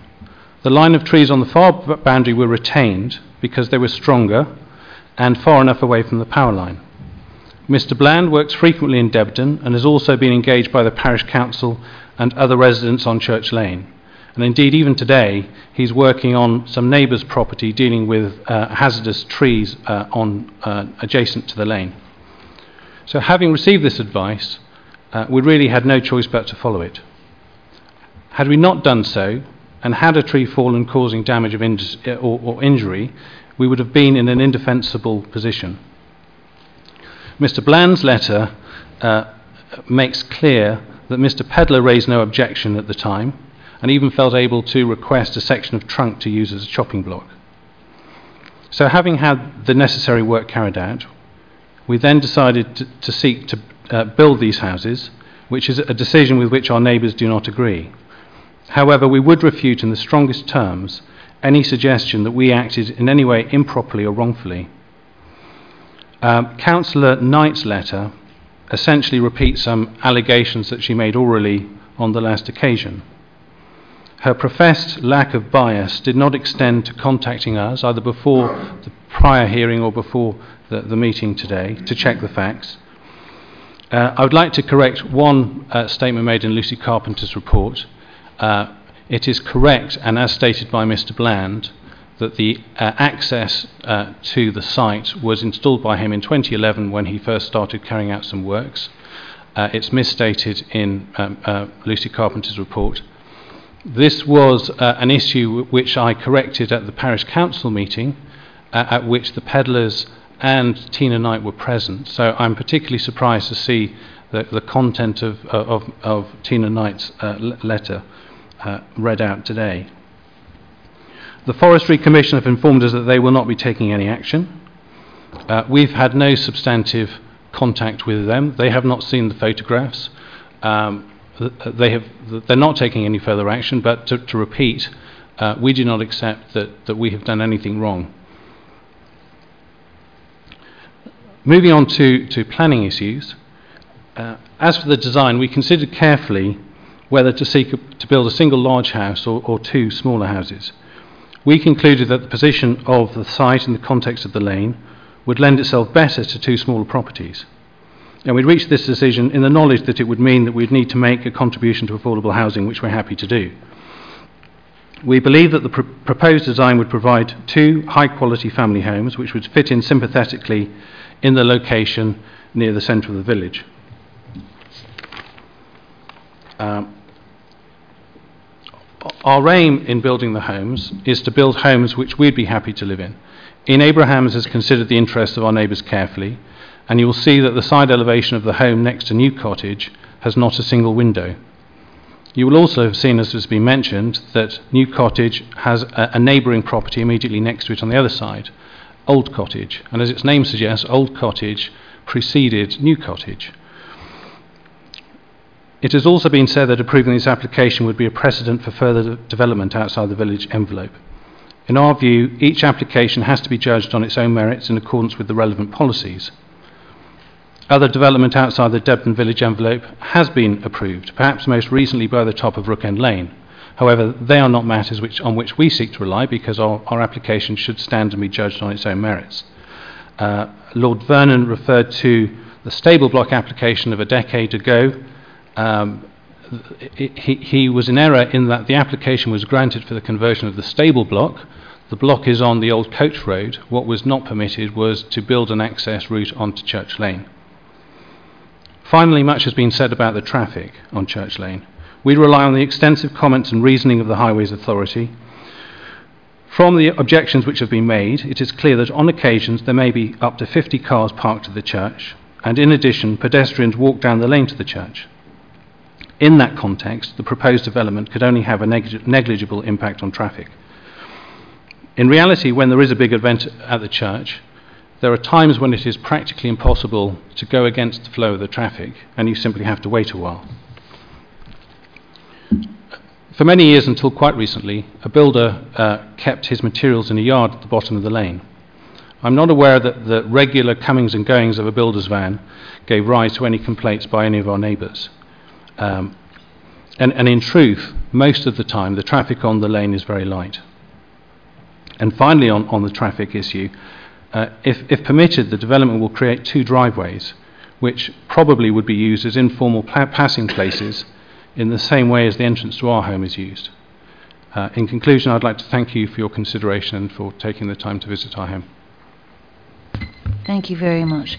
Uh, Mr. Taylor, you just wanted to make one thing clear again. I just wanted to repeat what I said earlier, seeing as um, the comments have been said again since then.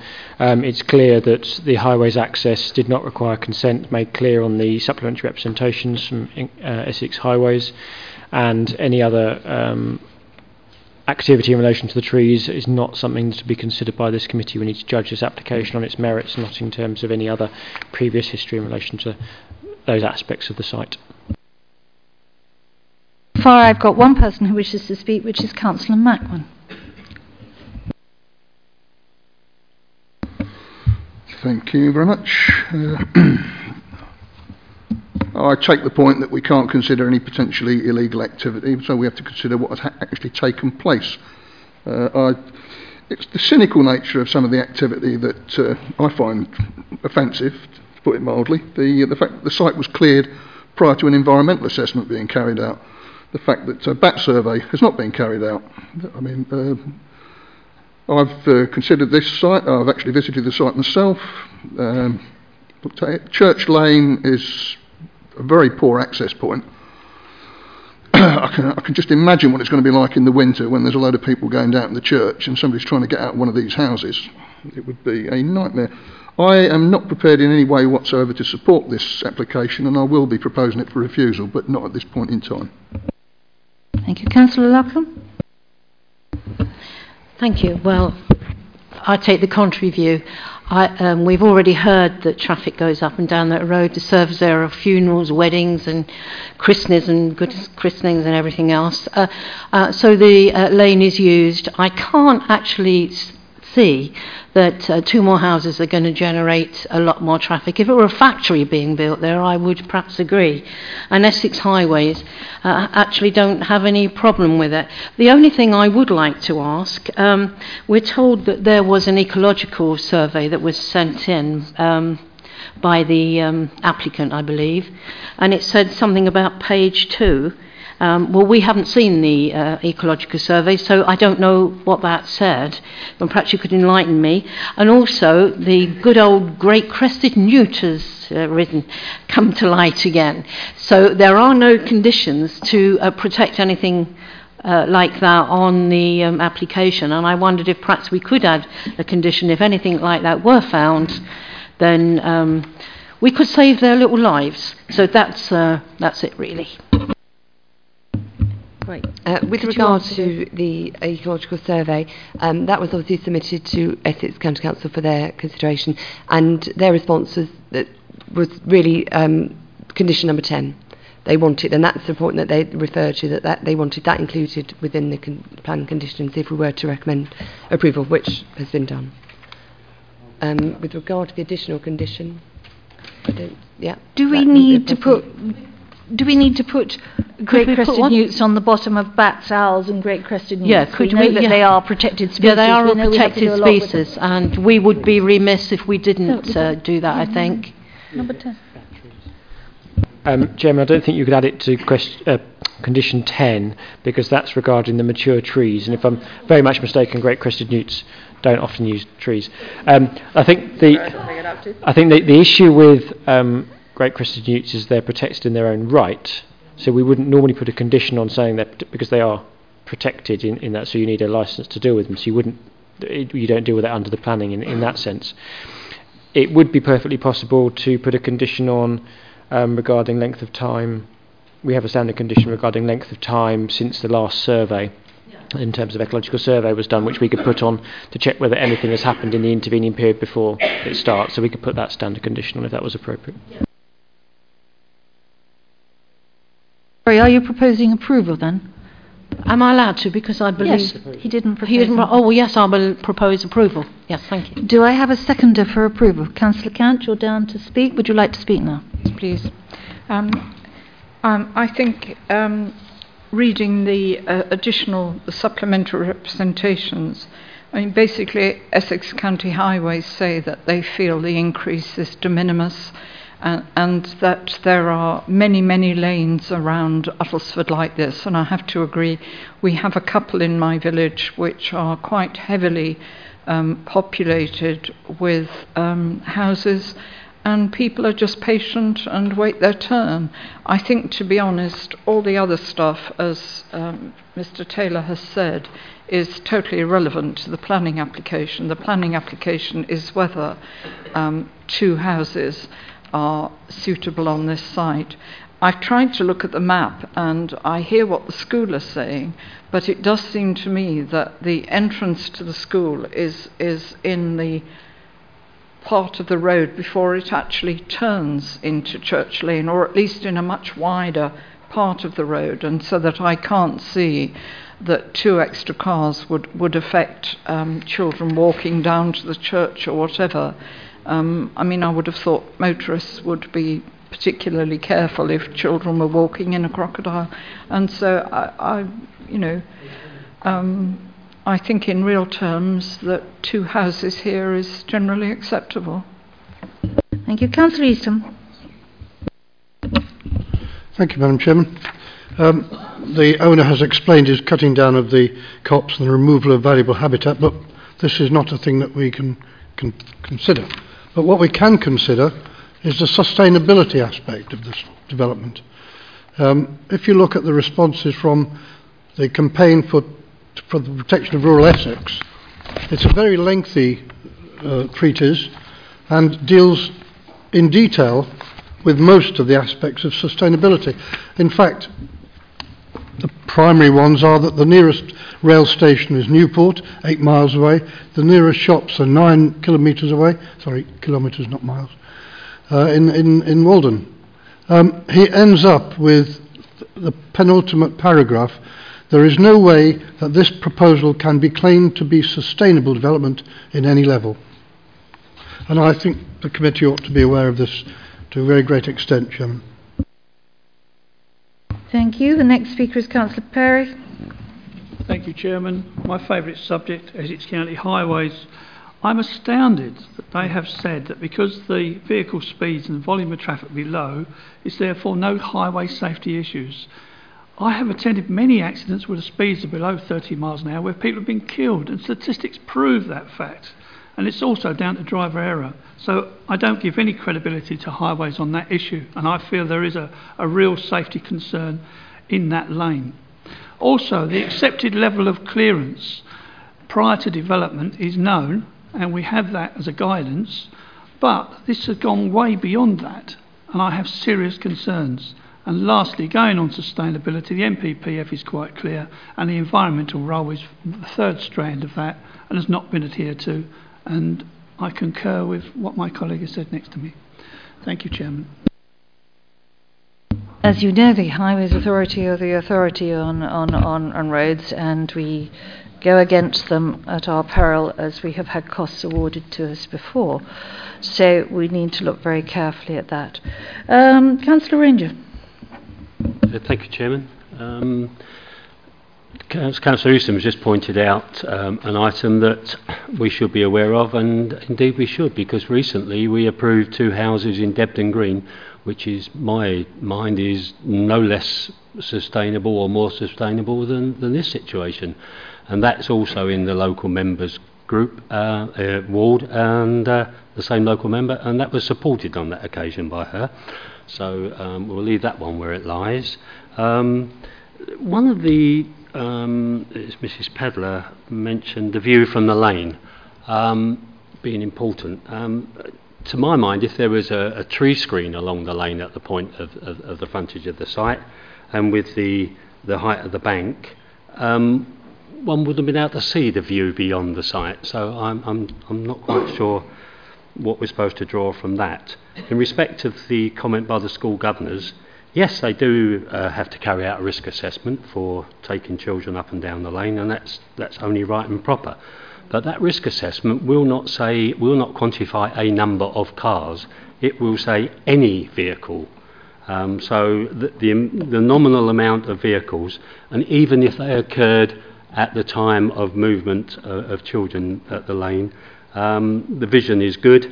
Um, and, and in the event of meeting other traffic from that, uh, from those vehicles exiting there, they have now created two more passing spaces. Councillor Mackman, you wish to come back? Yes, thank you very much. Uh, with regard to the NPPF, as it's been made clear to us on a number of occasions in the past, they talk about sustainability in these three strands, which are economic, social, and environmental. This development brings no economic benefit to the area, it brings no social benefit to the area, and it brings no environmental benefit to the area, quite the opposite. Therefore, it's by definition unsustainable. Uh, in future, when I'm minded to propose something for refusal, I'll do it straight away. That is your right if you wish to, but you didn't on this occasion. Um, okay, is there any other member who wishes to speak? It has been proposed. Yep, Councillor Perry, you wish to come back? If this is minded for approval, I'd like consideration for a condition regarding um, contractors' vehicles not to be on the, that lane. I think we could look at a plan. Uh, there's a condition where we have a, we ask for the contractors to put in a, um, a plan as to how they will manage the site. Um, it, well, we've got condition nine. Will that cover it? Yeah. It will. Okay. The condition is there. Councillor Perry. The condition is there already. Okay. It has been proposed and seconded for approval. All those in favour, please show. One, two, three, four, five, six, seven, eight. Those against? One, two, three, four, five. Right. It is carried. The, the permission is granted. Right. Um, the next application is UTT 142948, Saffron Walden, and Mrs. Shoesmith, you're going to take us through this.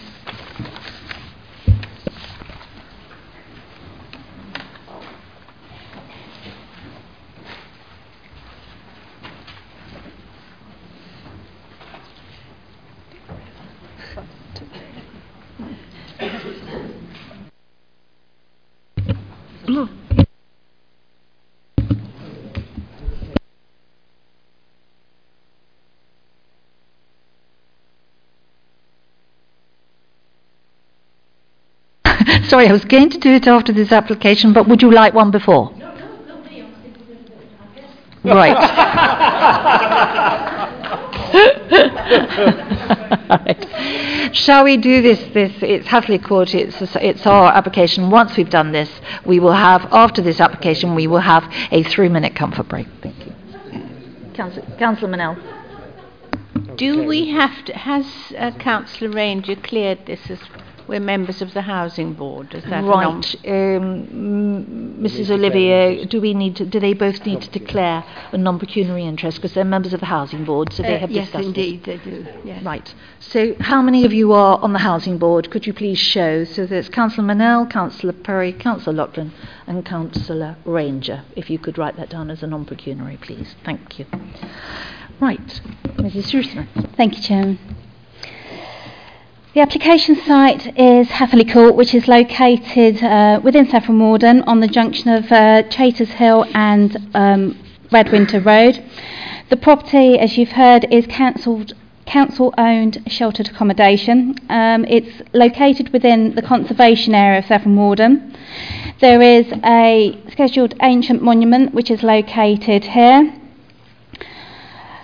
Along the southern boundary of the site, there is um, thick, heavy landscaping um, together with um, the slade running through the lower half of the site.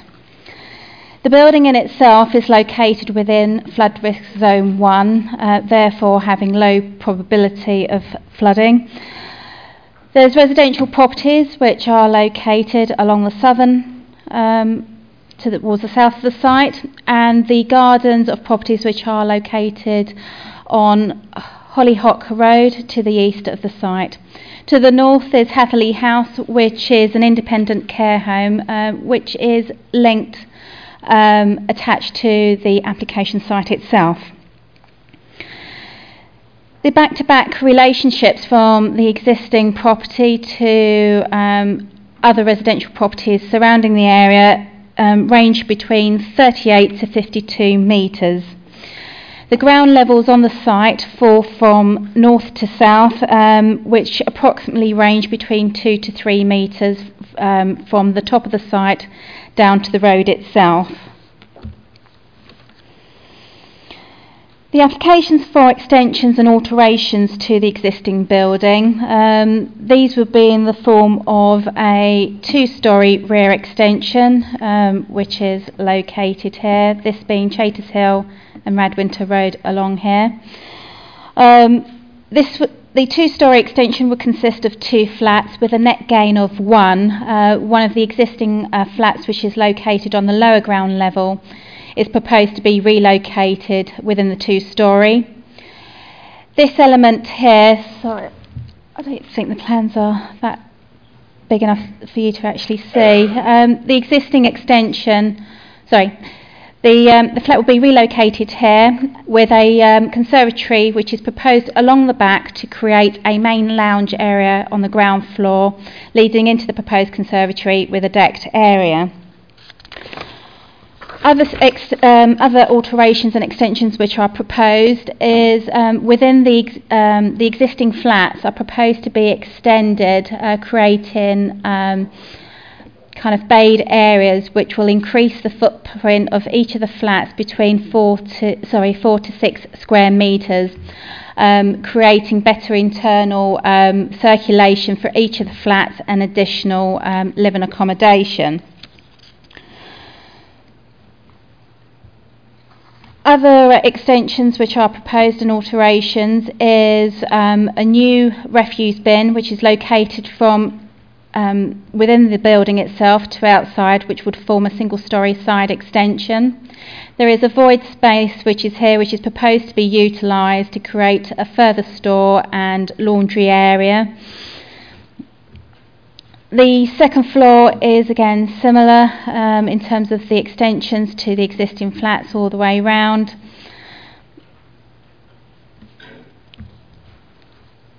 This is the um, the first floor. Um, some of the properties which aren't proposed to be extended, um, Juliet balconies are proposed um, with French doors, which will provide and internal uh, walls will be uh, removed to create a more open living space environment uh, within the actual apartments themselves.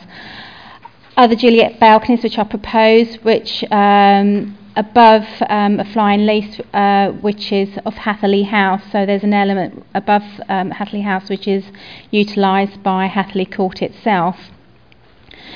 In terms of the elevations and what they will look like, um, these elements, there are existing elements here which are being utilised and being pushed out further. Um, as I say, the depth is minimal in terms of um, how much more additional space it, it is being created.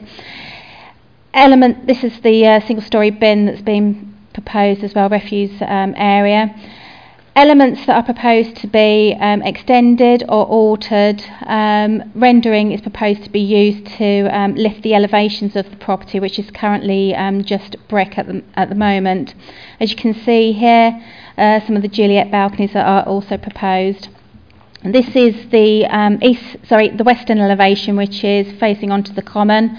Again, you've got the uh, conservatory here, the two-storey rear extension, and other elements which have been pushed out um, within, um, within the elevations. And this is a 3D view of what the extensions will look like um, on the actual building itself, this being the two storey extension. Consultation responses have been outlined within the report on page 51. Since the writing of the report, the Town Council have responded raising no objection to the development. A letter also from a neighbouring occupier has been received, also raising no objection to the application. The principle of the development is considered acceptable as, it, as the site lies within the development limits of Saffron Walden and also within a sustainable location. The proposed development will provide additional council built um, sheltered accommodation, uh, which will meet an identified need, and also improve the living environment of existing residents within the building. The proposed extensions in terms of their uh, design, size, scale and siting are acceptable and in keeping with the main building itself. The introduction of render would help to provide a re- relief um, from the existing um, bulky p- appearance of the building and remove um, the building's current monolithic appearance. There will be no impact upon the ancient monument or the conservation area itself. No objection has been raised by the Council's Conservation Officer. The back to back distances uh, from the, the application site to existing neighbouring properties exceed the standard of, uh, of 25 metres, therefore, no direct overlooking is considered. Also, no undue impact is considered upon um, other residential or visual amenity within the area or neighbouring occupiers. Due to location of the site within close proximity to the town centre and the nature of the use, having low car car ownership, no additional parking is proposed other than that that's currently on site at the moment. No objection has been raised from highways. No ecological or flood risk issues have also been raised um, as part of the application. The development is considered to be acceptable in accordance with policy. Approval is therefore recommended, subject to conditions listed within the report and subject to condition 5 being amended to include all brickwork shall match existing on page 58. Thank you, Chairman. Thank you. Now we have the agent who wishes to speak, which is Andrew Collett.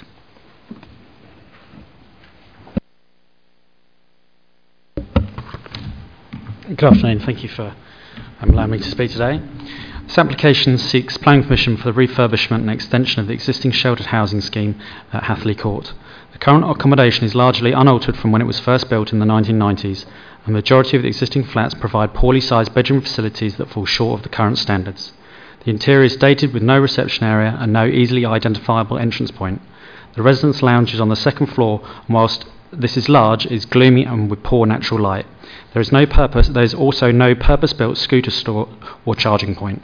The planning application seeks to significantly improve the accommodation, bringing it up to modern standards and making it an attractive and pleasant place to live. A number of small extensions will be made around the building to provide additional floor space and enable alterations to internal arrangement of each flat to make better use of the space. All flats will be fully refitted with new, larger kitchens and wet rooms, and Juliet balconies will be provided to some of the first floor flats. A larger extension would also be built on the southwest corner of the building, providing two new one bedroom flats, which will be wheelchair accessible. One of the existing flats within the building would be converted to provide a new residence lounge on the ground floor, leading to a new conservatory with the terrace extending out to the gardens. The existing second floor lounge would also be improved through the addition of French windows, Juliet balconies, and sun pipes to improve the natural lighting. A new, more legible entrance to the building would also be created, as well as an internal store for mobility scooters with electric charging points. Externally, the appearance of the existing building would be significantly enhanced, and the modest extensions would also introduce some variation in material and would break up the rather monotonous ex- existing elevations. The proposed development is compliant with the local and national planning policy at all levels, and the provision of one additional unit of sheltered accommodation in this sustainable location is acceptable in principle. The scheme has been carefully designed to ensure that there is no adverse impact on neighbours nor the conservation area. The existing mature trees within the site would also be retained, and there is no impact on biodiversity. The level of the parking provision will remain as existing, and there is capacity to absorb the additional parking space for the new flat. And there's no, been no ex- objections from Highways Authority, and the provision is in line with other schemes approved within the district. Extensive consultation has taken place with the existing tenants, and despite the inevitable disruption they will face during the building works, they are fully supportive of the proposals.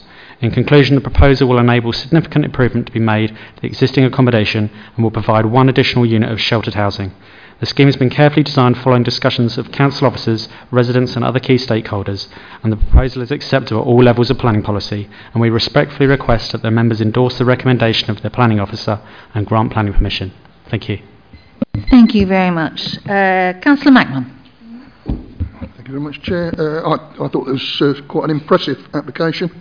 It makes a significant improvement to what was previously a fairly dull building that uh, didn't really meet modern requirements. I'm very happy to propose that we accept the uh, proposal to, to approve it. Do we have a seconder for that? Everywhere? Who would like to speak? Councillor, East, uh, Councillor Eastman? Eastham? Yes, Chairman, I was going to propose acceptance of this, but I've been beaten to it by Councillor. I'd be happy to second the proposal. Councillor Davey. Uh, yes, Madam Chairman, I was hoping to either propose or second it, although I'm a little bit alarmed about the Ju- Juliet balconies. What are they getting up to up there? Hoping that Romeo will come along. Councillor Loughlin. Thank you. Um, can I just have some clarification? You see that path um, where they've got the conservatory bit? See, yeah, the one. No, for this this one. But, yeah, Yeah. It, it it doesn't go anywhere. No, no, it's internal. There's a garden. This part is this is part of the communal gardens. Right. Well, I was just thinking if someone had a mobility scooter, or uh, they couldn't go any further than that. Racetrack. Huh? Well, I mean, doing a three-point turn there is going to be a little bit difficult, Bob. I just, it, you know, I mean, it, it just sort of comes to a dead end. Wouldn't it be possible? well, an artist's impression or not, even if you had a different artist, it would look exactly the same. It, it, you know, wouldn't it be possible to sort of, I don't know, turn it round, make it a bit more of a feature, so that people in their wheelchairs or mobility scooters could actually go somewhere? Rather than Well, sort as our, as our officers are sitting in the in the room, I'm sure your comments will be Which taken on board. There's quite a few. Oh, They're all sitting at the back, so so I think your comments have been heard loud and clear, Councillor Lupton. Councillor Ranger. Yes, thank you, Chairman. Yes, it's an imaginative adaptation and extension of a, of a building that's uh, substandard. Um, I have two minor points really on the conditions. Uh, condition two, uh, part D, no fires shall be lit within 10 metres of the nearest point of canopy of any retained tree. There should be no fires, full stop. Um, uh, tree arisings is a trade waste, and trade waste should not be burnt in this district. Um, item four, condition four, um, Nigel Brown's always telling us don't make conditions you can't enforce. Clay pan tiles will not match the existing on there except in size and profile. They'll never look the same, whichever ones you bring in. So it should be clay, pan tiles, um, you know, to be used on development in line with the current with the existing profile. That's all you need to say. You can't match. It's, it's just just words that can't be enforced. Right, it has been proposed and seconded with those few changes. Are the proposer and seconder happy to take those points on board with regard to the conditions? I understand where you're coming to on clay on Pantars. Uh, Councillor Easton. So condition three, uh, sorry, 2D we'll just read, no fire shall be lit. Yeah. I would have thought that was eminently sen- uh, sensible, being so near to common. so, uh, I'm going to go to the vote. All those in favour, please show. Unanimous. Unanimous. Okay. On that note, I'm going to call for a three-minute comfort break. Thank you. Be a long queue.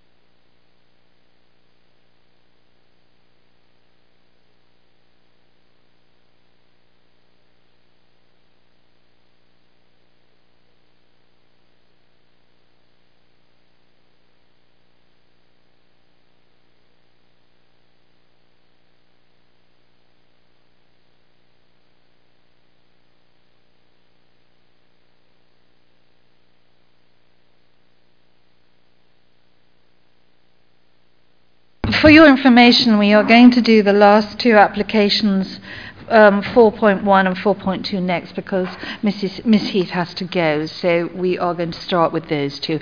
Are you all back now? Yes. Right. We will now re- re- start the meeting again.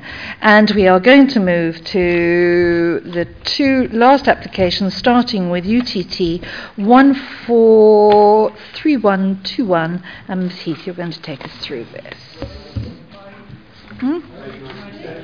Page Page 97. 97. Thank you, Chair. This application for non-material minor amendment relates to the utilisation of render to all elevations instead of brick and render. So this first drawing here is the approved um, drawing, and this is the proposed. So you can see that the, the um, it's all render now. Um, it also relates to the breaking up of the existing window to the study on the south elevation, shown here. You can see side south. That's uh, propo- that's approved, and this is proposed. Um, and also, the proposal is to um, reduce the height of the front and the side um, lean-to extensions. So if I go back, you can see they, the roof line is slightly higher there, and it's dropped there. The proposed amendments are considered to be acceptable. They won't be detrimental to the appearance of the dwelling or to neighbouring amenity, and they accord with n- relevant national and local plan policies. Councillor Mackman. Would it surprise you to know that I'm perfectly happy to support this recommendation? Okay, fine. Do I have a seconder for that? Right. Nobody else wishes to speak on this? Okay, we go straight to the vote on this one. All those in favour, please show. Unanimous. Thank you. Right, the next one is UTT 143181, and Ms. Heath, you're going to take us through this one as well. Thank you, Chair. This application for a non-material amendment relates to the installation of an additional window to the front elevation. Ah, here we go. Um, so here you can see where the mouse is. This is the approved front elevation. So there's one three-paned window, um, and the minor amendment wishes to change this to a single-pane window and a, a double-pane window. The proposed amendment is considered to be acceptable. It won't be detrimental to the appearance of the dwelling or to neighbouring amenity and accords with relevant national and local plan policies. It's also worth mentioning the applicant included within this application for non-material minor amendment the removal of an internal wall, the installation of a RSJ and the installation of a Velux window in the existing kitchen roof, shown here.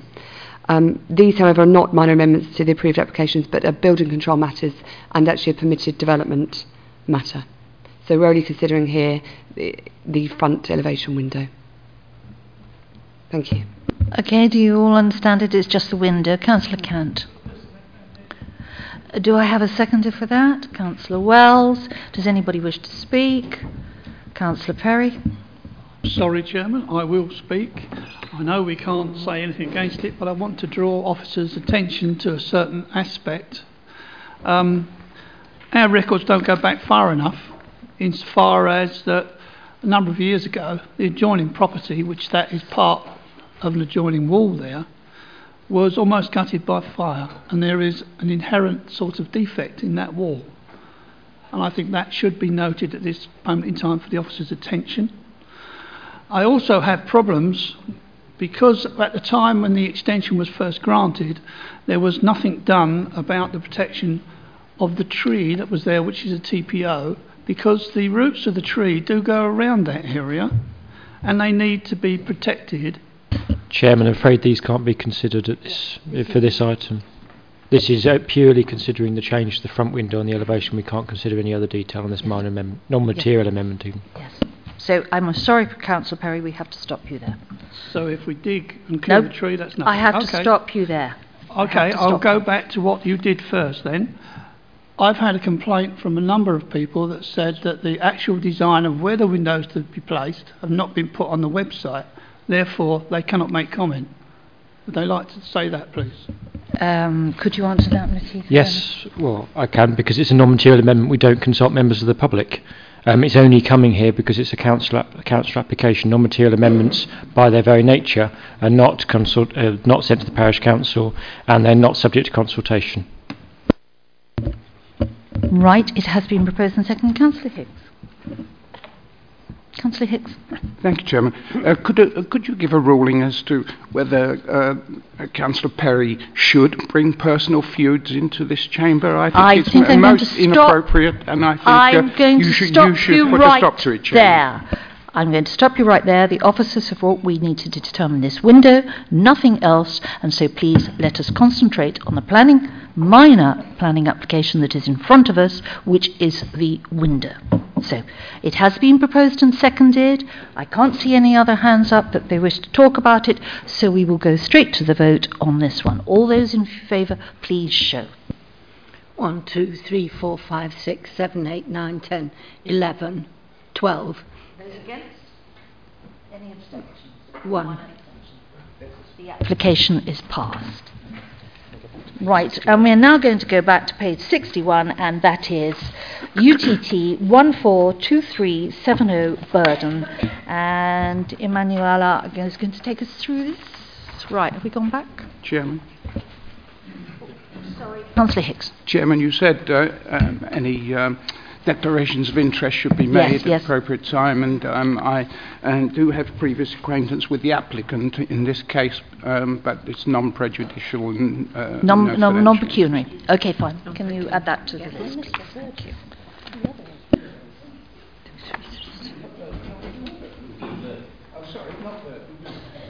Sorry, sorry, Chairman. When we get to Felsted. I thought it was the Felsted one, and we have two. Okay, we'll make a note of it then.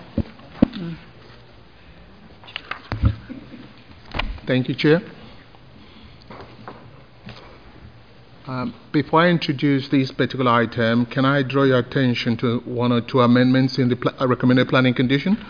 Planning condition two supposed to read as follows: Prior to the erection of the dwelling hereby permitted, not including footings and foundations, samples of the materials to be used in the construction of the external surfaces of that dwelling and its enclosing garden wall, as hereby permitted, should be submitted to and approved in writing by the local planning authority. Development sh- shall be carried out in accordance with the approved details, reasons, in the interest of the appearance of the development in accordance with policy GN2 of the adopted local plan.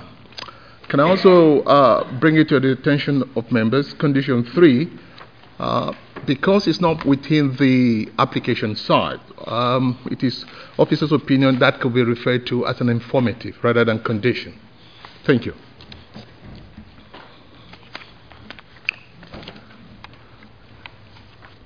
The application side seeks to seek a revised design following the planning permission granted on 7th of February 2014. The site is occupied by a barn and two-story building that have the benefit of a long-standing commercial use.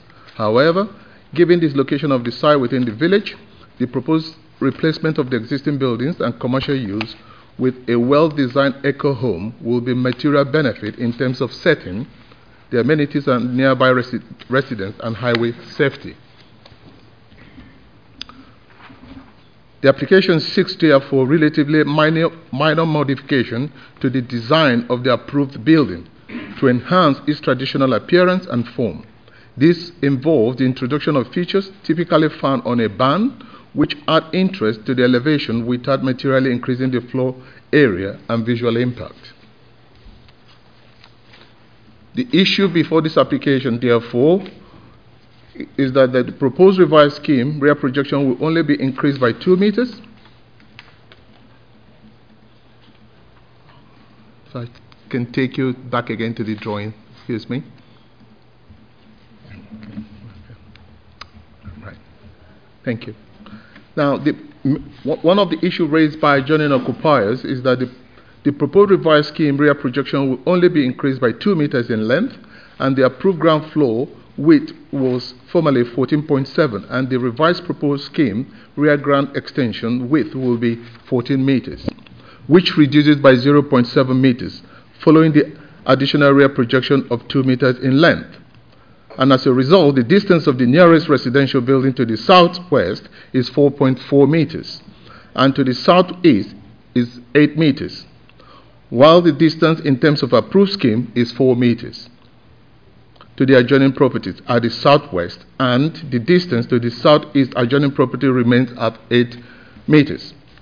Furthermore, the issue raised is that the height of the approved scheme was 7.15 meters, and the current proposed height as a result of the revised scheme has been reduced to 8.7, with a traditional pitched roof.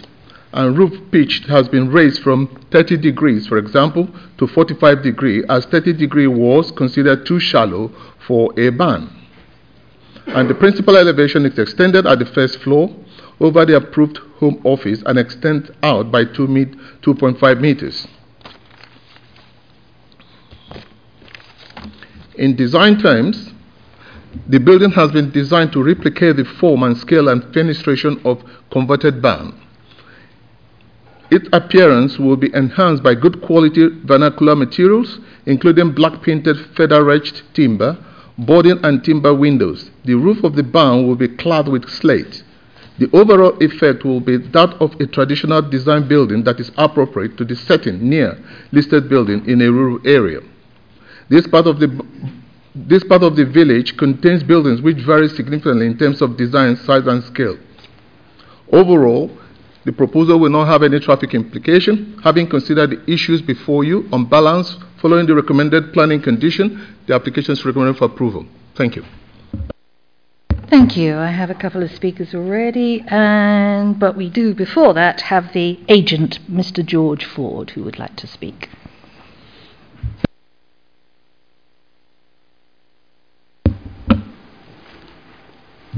Good afternoon, Madam Chair, ladies and gentlemen. I am aware that there has been objections to this application by neighbours, but generally feel that these are somewhat un- unfounded and what our client is proposing now will enhance the surrounding area more than the previously approved application, which did have full support from the neighbours. The previous application gave consent to a dwelling on the site, which set the principle of the land use as residential.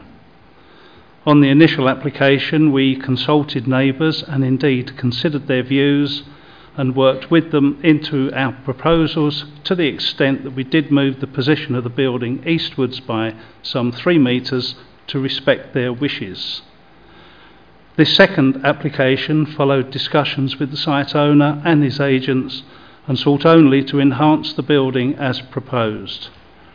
The alterations do increase the overall footprint, footprint of the building, but only by virtue of forming a traditional cross wing feature with lean tos to the forward facing elevation.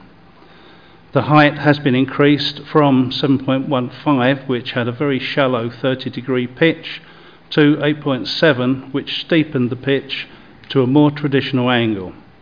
This is much more in keeping with a traditional Essex barn and does match better those within the immediate vicinity.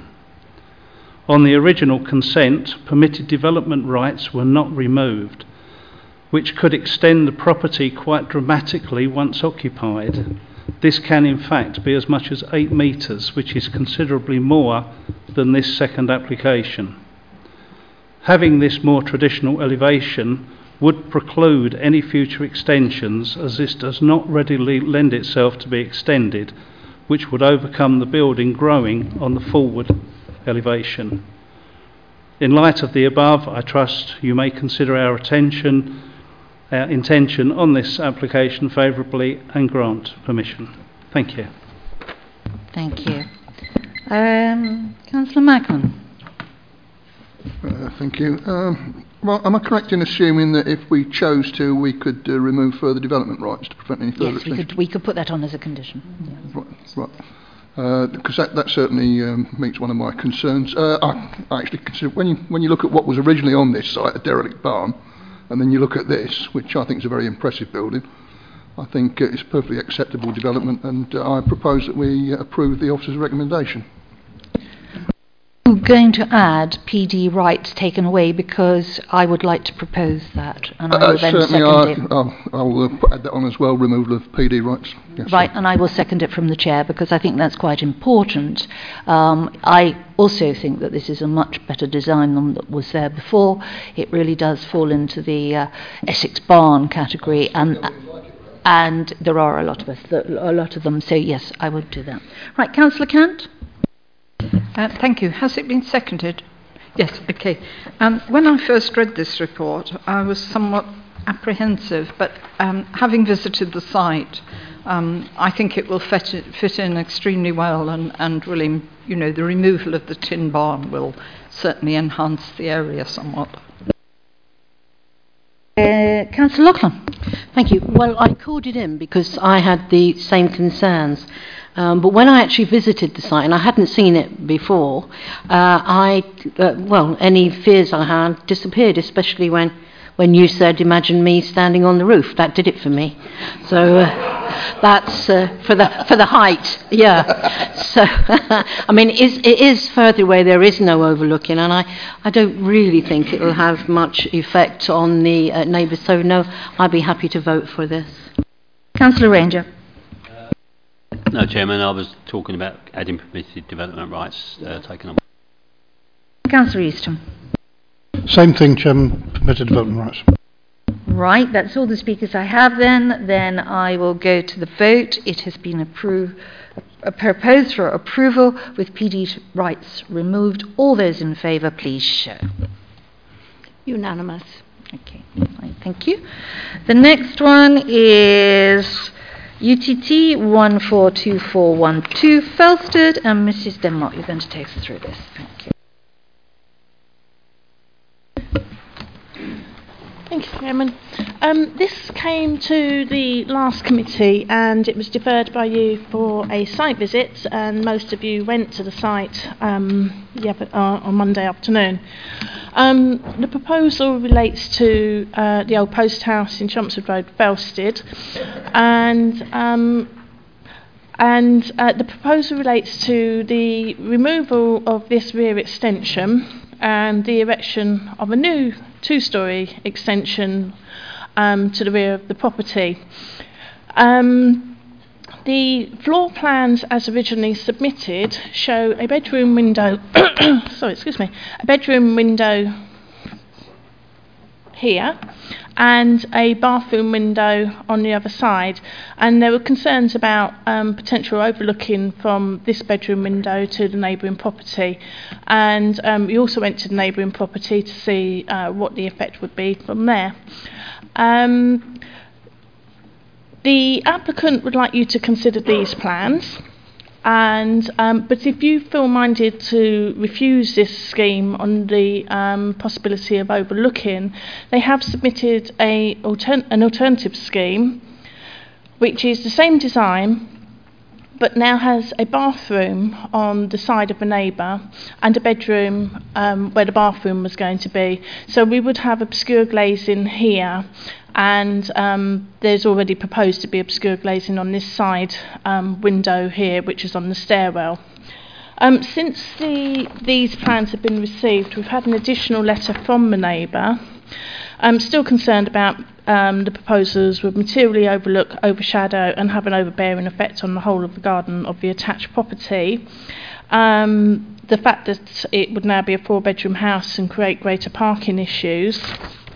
Um, but they have said that if you are minded to approve the application, that they request um, a, an extra condition be imposed, which is that the upstairs window nearest to Jasmine Cottage, so the one serving the bathroom, if you're going to approve the bathroom plans, um, be obscure glazed and um, uh, and um, ventilated unopening window, or if it's going to have an opening window, that only this side of the window opens and not this side to prevent over, so it's opening out so that they can't see into the neighbour's garden. Um, so the recommendation is that the application be approved and um, uh, in accordance with the conditions on there and potentially revised plans and um, an additional condition depending on which plans you decide you want to approve. Which application are we approving, Chair? Can, can, the, the recommendation is for you to approve the bedroom on the neighbour's side and the bathroom on the side. We don't think that there is an overlooking issue. No. No, no, the other way round. As the original application, which we recommended approval last Yeah. November, so we haven't changed, but because of the concerns raised, the applicants have sought to try and address those, but we don't consider that's necessary, so we're still recommending the first approval. The officers are recommending the first proposal, but there is a revised proposal in, and therefore, if the committee are minded, you could go for the revised proposal, which would clear up the concerns of the neighbour by having obscure glancing, uh, uh, obscure glazing. There is obscure glazing going to be on the on the stairwell, um, but that is the situation. So you were on the site visits, you know that what what to think. Right, uh, Councillor Davey, first all. Yes, Madam Chairman. I, I, think that the uh, solution that's been arrived at with the uh, alternative arrangement with the bathroom uh, on the side of the uh, affected property, uh, if, if I would propose that we go that route um, rather than the recommendation. If they're prepared to put uh, amendments in to allow for that, then that's my proposal. Do I have a seconder for that, Ca- Councillor Mackman? Can I just ask the officers, uh, can we determine that now? W- w- There's, because doesn't it have to go out to consultation, or has that been done? Okay, that's been done, so we can go ahead as. Uh, No, the as it- consultations have been done on the revised plans, so you know all the consultations are done, so we can approve it if we wish Okay, to. fine. Councillor Mackman, did you wish to add anything else except for your uh, seconding? Uh, I need to say that, uh, I mean, it, it shows that the applicant has been prepared to uh, take steps to alleviate the concerns of their neighbours, which I think is refreshing. Uh, Councillor Ranger. Uh, thank you, Chairman. Um, to my mind, uh, there is a degree of overlooking in, in as much that when we stood in the background of the adjoining cottage, um, it's apparent that the site, the, the boundary line between the two runs away at an angle, and the new window does look di- directly into the back garden rather than gaining a, Mm. a vision as you might otherwise in a, in a terrace situation. So it's not ideal. Um, the, the applicant has proposed to swap the bathroom around, but that's actually going to incur him in additional plumbing and drainage costs. Um, I would have thought it there might have been a, a, a solution whereby the bedroom stays that side. You omit the window on the back elevation, but you put in conservation Velux roof windows. Other brands are available. Um, but I mean, that may well be something that they could come back with if we approve one version or the other in an attempt to, uh, to take away the problem altogether. Councillor Eden. Um, thank you, Madam Chairman. I, I was um, going to actually propose the original one on the basis that anyone that lives in an intimate community uh, with terracing can always see in the neighbour's back garden. So I'm just curious, having grown up in a house that was terraced, you could always see in at least three gardens, to the left and to the right. So I'd be very happy to, uh, to propose the first proposal, and that is to have the bedroom on the right. You can do it as an amendment if you so wish, but it's uh, at the moment on the table is reversing. Yes, well, we'll, we'll vote on that first then. Okay, all right. Councillor Easton. Have you, Madam Chairman? well, that's refreshing. I don't have to put my hand up. um, I, I'm, I'm just concerned now that we're not all singing from the same hymn sheet, and therefore we're not sure what we're about to vote for. Are we voting for the original concept, or are we voting for the bathroom on the right-hand side? Let me let me spell it out. We are voting. We have had proposed and seconded the revised application, which is for the bathroom nearest to the neighbour and the bedroom going to the other side. And obscure glazing, of course, will be in the bathroom. I'm obliged for your clarification, Madam Chairman. Most illuminating. Councillor Cant. Thank you, Chairman. I mean, I'm, I'm quite happy with, with the original application. I think when we went into the garden, it's perfectly obvious that there will be an equal amount of overlooking from both dwellings into the gardens of both houses. And so uh, I think in some ways, um, you know, it's a bit. Um, not exactly unfair, but uh, you know, I think to complain about your neighbour doing exactly what your house, what has been done to your house, is a bit strange. Um, the only the only problem I have with the original recommendation is the jetty that, that stands out. And I don't think the bit that stands out should be obscure glazed. I think it should actually be lath and plaster and it should be solid. And that window that um, stands out should just have glass on two sides, facing that way and facing that way. Because I think there's a difference to looking out that way into a garden and looking out that way, which could actually give you views of your into your neighbour's house. Whereas the windows actually facing the garden, you wouldn't be looking into your neighbour's windows, you'd just be looking into their garden.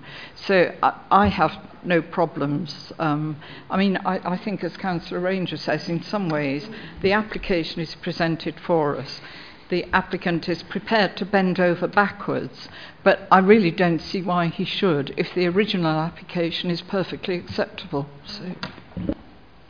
Thank you. Uh, and Councillor Hicks. Thank you, Chairman.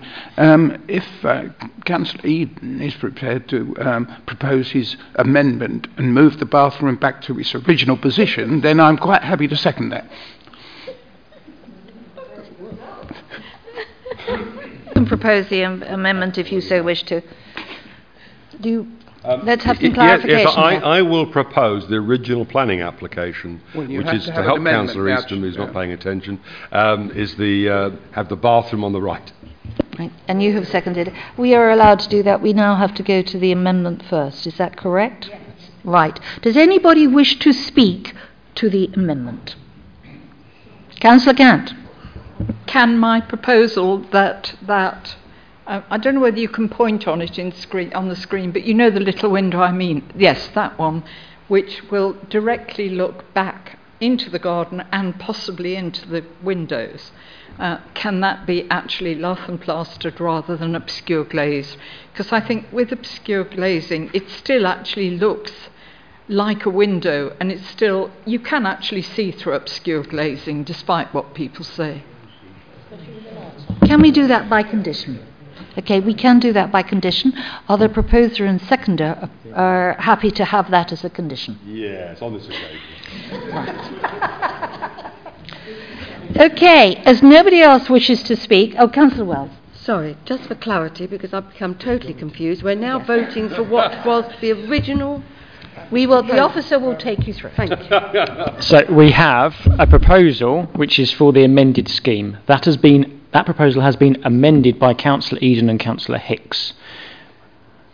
Subse- wait a minute, wait a minute. Sub- Right, just to listen to Mr. Taylor. it's been amended by Councillor Eden and Councillor Hicks, subject to a condition by Councillor Cant to have uh, a, a rendered side of that jettied area. As that's amendment, you have to vote on that first before we go back to the substantive motion. So we'll take that amendment first, which is the proposal by um, Councillor Eden and Councillor Hicks to go back to the bedroom on the boundary and the bathroom in its existing location with no obscure glazing to the bedroom window. So, in other words, the application that is in front of us, not the revised application. Do you all understand that? Councillor Ranger, you're looking puzzled. I am looking puzzled. I thought we were going to vote on an amended proposal, which was the bathroom to the right as we see it. That's been amended. C- count- You can't do that.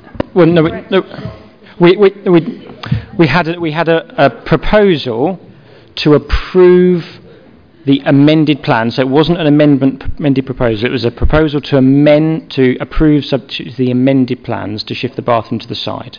That proposal has been amended by Councillor Eden to shift it back so the bedroom is on the boundary and the bathroom is in the current location. Seconded with a s- subsequent condition by Councillor Cant. Chairman, that's not procedurally correct. Sorry. Uh, I will ask the legal officer, who I think is the arbitrator on this. We can vote on, you can vote on the amendment. Yes. The amendment for clarity is the original application which you all looked at on October the 20 or on October the 15th when I wasn't here. So that is what we're looking at, with a condition that we take out the, the, the window that looks over into the neighbour's garden and have a lath and plaster wall there. Are you all understanding it now? Okay? Councillor Ranger, you've had Um, too many chocolate cakes if you can't understand it. For your information, Chairman, I had no chocolate cakes today. I was a very good boy. But from the purely aesthetic point of view, both of those sides of that projecting bay window would need to be treated equally. You wouldn't block up one and leave the other because it would look very odd. Because it is a bay window. So it's got to have some integrity. It's either got two solid sides or two glazed sides. Well, Chairman, it was a, it's a proposal.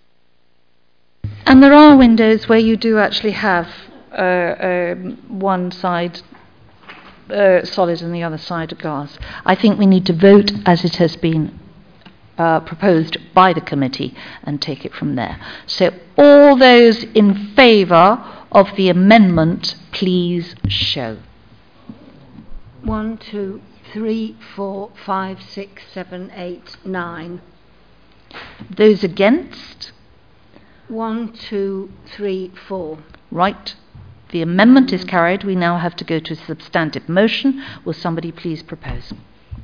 You have to propose the substantive motion, please. I propose the substantive motion. I look Do for I- a seconder.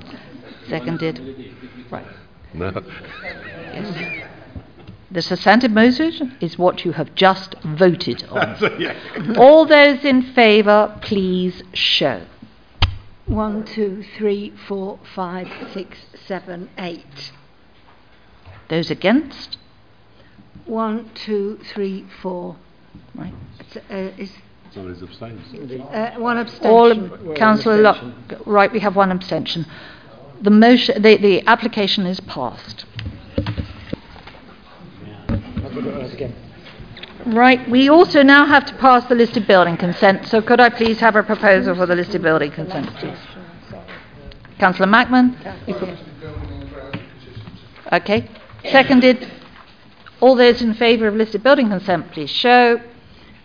Uh, what?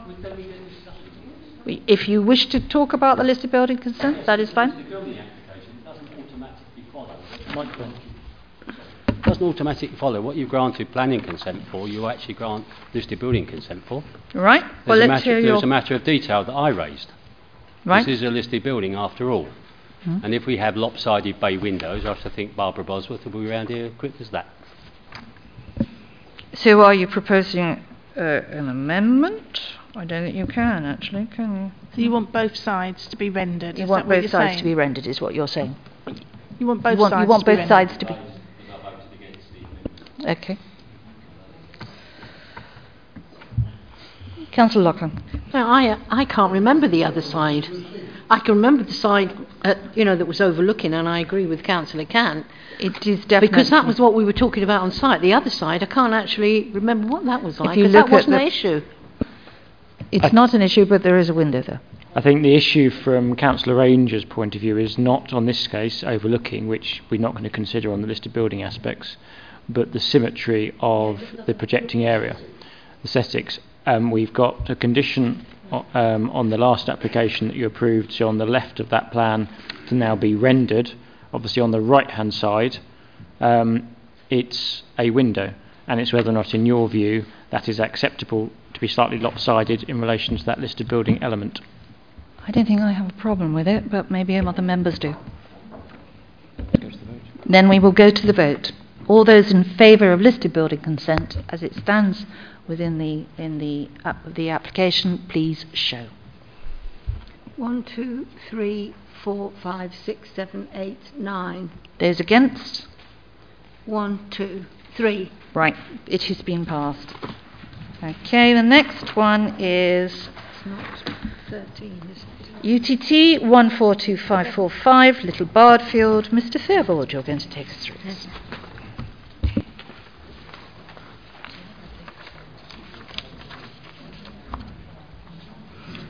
Don't know who proposed it. Mhm, Sorry.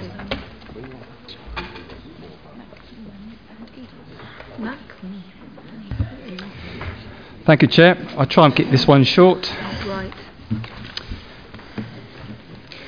This retrospective application relates to the erection of 23 CCTV cameras which have been recently installed on the top of 3 metre high timber poles at 70 metre space intervals inside stock perimeter fencing around the perimeter of this approved solar park, nearing completion to form a site security system for the solar park once operational. The cameras installed are light grey in colour, are set at a slightly oblique inward angle along the site boundaries for trespass detection and are motion sensor activated. The applicant has stated that the perimeter CCTV security system is necessary in order to detect any unauthorised access and to ensure that the solar park will be fully insurable against theft and damage where a previously intended internal CCTV system was considered insufficient by the operator's insurers for the site. I'll just run through. This is the uh, site perimeter, as you can see, and the 23 cameras installed equidistant. Just a typical example of what it is. And that's the camera. Now, uh, this is the solar farm as being constructed.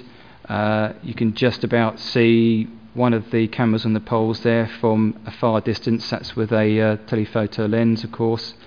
Um, and similarly, one is here from the uh, Bustard Green Lindsell uh, viewpoint. Um, that's just way down from uh, the viewpoint Lindsell. That's uh, right by the entrance. That's the typical uh, installation there. And similarly, you can see them down the line like this on the inside of this uh, stock perimeter fencing. And again at the entrance. So that's what they look like. Um, and this has been submitted by the uh, applicant to show uh, the context. That's the uh, camera there. Uh, this is where new hedgerow planting will be uh, put in as part of the original solar scheme for this location as per condition. Uh, and that is the footpath on the northwestern side. And as you can see, there's a distance from the perimeter fence to that footpath. So it is considered by officers that the CCTV system, as installed, would not have a significantly detrimental impact on rural amenity at this location, where perimeter hedging is proposed as part, as I just discussed, and also would not give rise to privacy issues for walkers of the adjacent public footpaths for the reasons stated in the officer report, namely that they would be inward facing from the site perimeter line. It is therefore recommended, Chairman, that the application be approved subject to the conditions as listed to further mitigate against any real harm by the installation, including no sources of external lighting. Thank you, Chair. Thank you very much. Now the agent would like to speak on this one. It's Jonathan Wright. Thank you, Chair and members. My name is Jonathan Wright, and I'm speaking on behalf of Lightsource Renewable Energy. We have acquired the site from the previous applicants, and it has become apparent that the previously approved CCTV cameras would have been wholly inadequate at meeting the operational requirements of a security system. As with Lightsource's other solar farms, the cameras are needed for full coverage of the perimeter so that insurance against theft can be bought for the site. The cameras are small in size and light grey in colour, they are mounted on wooden poles within the site fence at intervals of 70 metres. Infrared and motion sensing technology means that no lighting is required, and they will only be activated if movement is detected within the site boundary. They are positioned so that they only detect movement within the site perimeter and will have no views of the public areas.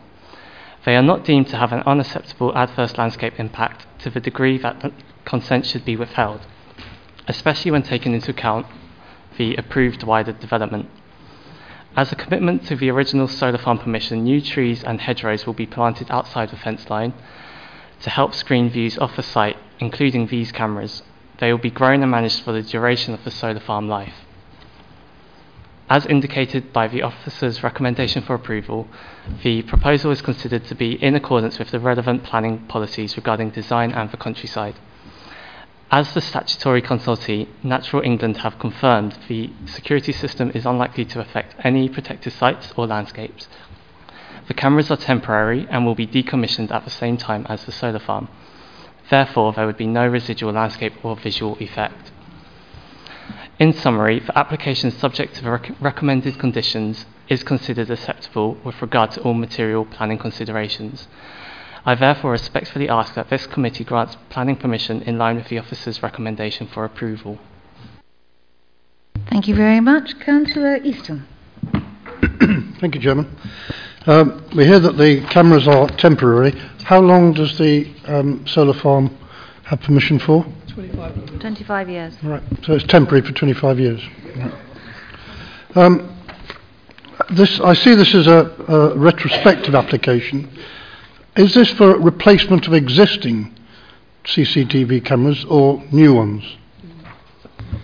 It, it was proposed on the original application that there be infrared internal CCTV cameras um, where they would obviously at some point reach to the perimeter of the site. But um, after the new operator took over this site, uh, Lightsource Energy, um, it was confirmed by their insurers that the exist that proposed infrared security system would not be sufficient to cover the the site insurance, and hence this is why we now have the the perimeter CCTV system, whereby the insurance cover would be uh, sufficient for the operations. Uh, Councillor Perry. Thank you, Chairman. I wonder what they get up in the woods today, but I'm concerned of the fact A, it's retrospective, B, I see no justification for it because I have no, uh, I don't think there's been any report of any theft or anything going there. And also, human rights legislation is very clear regarding CCTV, and any rambler or anyone walking down that can demand to see what's on that camera. So I have concerns.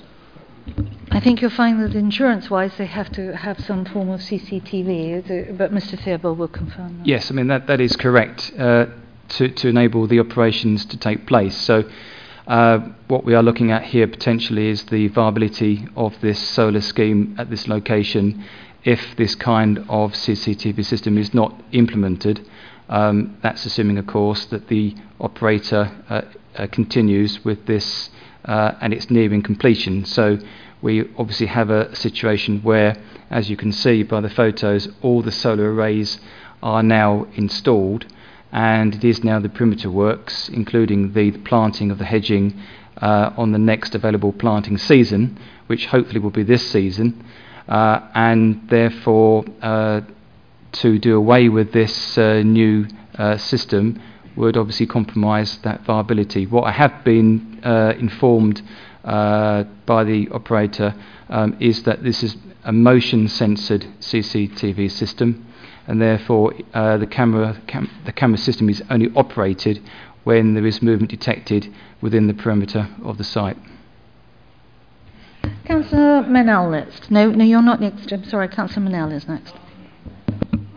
Thank, thank you, Chairman. Um, I think this whole thing looks absolutely ghastly. It's like a, a sort of uh, Stalag Luft camp. But the um, emphasis is on planting the hedging in this season, I think. And you were saying, hopefully, can we not insist because you're only going to allow the hedge to grow to 2.5 metres? These are going to be about a metre above that hedge because it has to be pruned to that height all the time. So they should be getting the hedging in right now, shouldn't they? So can we insist on the hedging going in and can we also perhaps change the condition to keeping the hedge at a 3 metre height rather than 2.5 metre? Um, I would certainly agree that if we can get the operator to do the planting this season, and obviously we are now in the planting season through to, to March next year, um, that I will push for that. I did actually suggest that to the operator when this came in. On that very basis, we get a year's worth of planting growing before uh, uh, next year. Um, I've been informed by the, the site foreman that uh, what now needs to take place is the, the, the hooking up of all the solar arrays to the, the plant and equipment on the site, the, the, the inverter stations and uh, transformers. So I would think, and we'd need to get this confirmed uh, by the operator, that uh, it's nearing completion and that any external works uh, could run alongside any planting outside the site where um, I would think from my personal knowledge of this site uh, the only um, bit which is um, disturbed really is the entrance, as you can see here, from the, the compound. So I will, I will push for that. As far as the, the height is concerned, um, the hedging which was approved on the landscape condition was to be simple native hedging, therefore a field mix species, where um, we could, I think, arrange for that possibly to be. I'm not quite sure how that ties in with the condition on the existing permission. That's the only thing. It would have to possibly override um, any condition approved, but there again, it is not the kind of hedging species, it's simply the height. And it's possible we could impose a condition saying about the height of the hedge. I'd have to need to seek advice on that. Thank you. Um, Chairman, um, yes, I mean, there's absolutely no reason why, in fact, I think it's required that the landscaping is done before next March, because that's the condition on the uh, implemented consent. I would suggest that you add a condition on this, if it's approved, to um, confirm that, and as it's retrospective, you give them four months to ensure that that boundary hedge is planted to help in terms of the screening, because I think that um, will underline the requirement of that. If that's up to uh, allowing it to grow up to a three metre height, obviously, I potentially caution against planting a three metre hedge because in terms of the maintenance, but or um, in, in, terms of Councillor Perry's point regarding um, human rights, I, I, think it's been quite clear, and Condition 1 covers this, that the focus of the cameras are within the site, and therefore there is nothing in terms of walkers on the footpath, and Mr. Theobald was quite clear about that. There's nothing in terms of those walkers where they would be impinged or caught by the camera, because you are quite right. I've had this in different other places, but you're quite right. But in this particular instance, it's quite clear that the cameras would not have an impact on that outside the site boundary, so that doesn't um, wouldn't be triggered that concern. Okay. Chairman, what was the reason, please, for the need to prune the hedges, to trim them to two and a half or three metres? Why do we need to do that? Is that a condition? That was, that was simply to, to make the, the hedge grow, uh, to thicken yeah. out. I mean, that's the idea of uh, trimming, pruning, to right. make it thicken. So that would only be done during the immediate first two years, perhaps. Yes, yes. It can get bigger after that. It's just that it needs to get thick and, and thing. Uh, Councillor Ranger. Uh, thank you, Chairman. Um, I would have thought that my learned colleague, uh, Councillor Perry, would uh, have been aware that CCTV is a deterrent. It's no good putting it in after the event. Um, uh, if it's uh, an insurance requirement, then obviously the, the the applicant was in need of putting it in, hence this is uh, retrospective. And it's done at his risk, of course, so if we refused, he would have to take it out. Councillor Salmon. Thank you, Chairman. If the operators knew this was a requirement by the insurance company, why didn't they come to us first before they put it in rather than have retrospective planning application? It's a different operator. The site has been sold on, and it is the new operators that have discovered that this is required. But so they could still come to us before they put all the poles in. Well, yes, they could have done. Yes, yes, you're absolutely right. Councillor Eden is next. Um, th- thank you, Madam Chairman. I'm just sitting here uh, uh, amazed. Um, Britain has a declining energy capability. Uh, we are in danger of having blackouts and brownouts and God knows what. Uh, we are desperate to find uh, green energy that works. We have a site. Uh, it's not unreasonable for somebody who's invested several million pounds to want to protect that site, and they have a modern technology to do it. Um, and we're spending all this time dithering about it. My view is we should be approving it and getting the hedge growth and move on. Right, that is a proposal, I presume. It is indeed a proposal. Right. Um, is there a seconder for that? Yes, Councillor Mackman. W- would you add on that a new condition that the hedge needs to be go in within four months? Because I think that's terrible. Absolutely. Right. Okay, so I've got Councillor Cant, who has not spoken before. I was merely going to regret the retrospective application and propose it. Yeah, okay, fine. And then, Councillor Eastham, you wish to come back? Okay. Right, it's Councillor Perry that wishes to come back. Thank you, Chairman. It's so nice. what I wanted to know is that is this going to be on every solar farm application or is it just at an insurance's whim?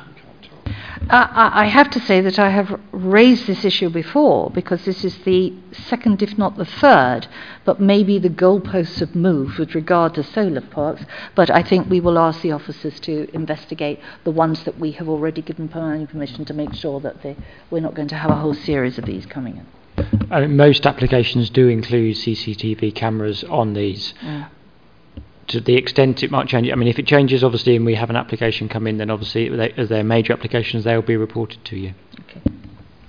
Right, it has been proposed and seconded for approval with an extra condition with regard to the planting uh, to be done within the next four months. I think we, we, we agreed. All those in favour, please show. Unanimous. Thank you. Right, and the next one is UTT 14295 Ashdon and Mrs. Shoesmith. You're going to take it, uh, employee of the council.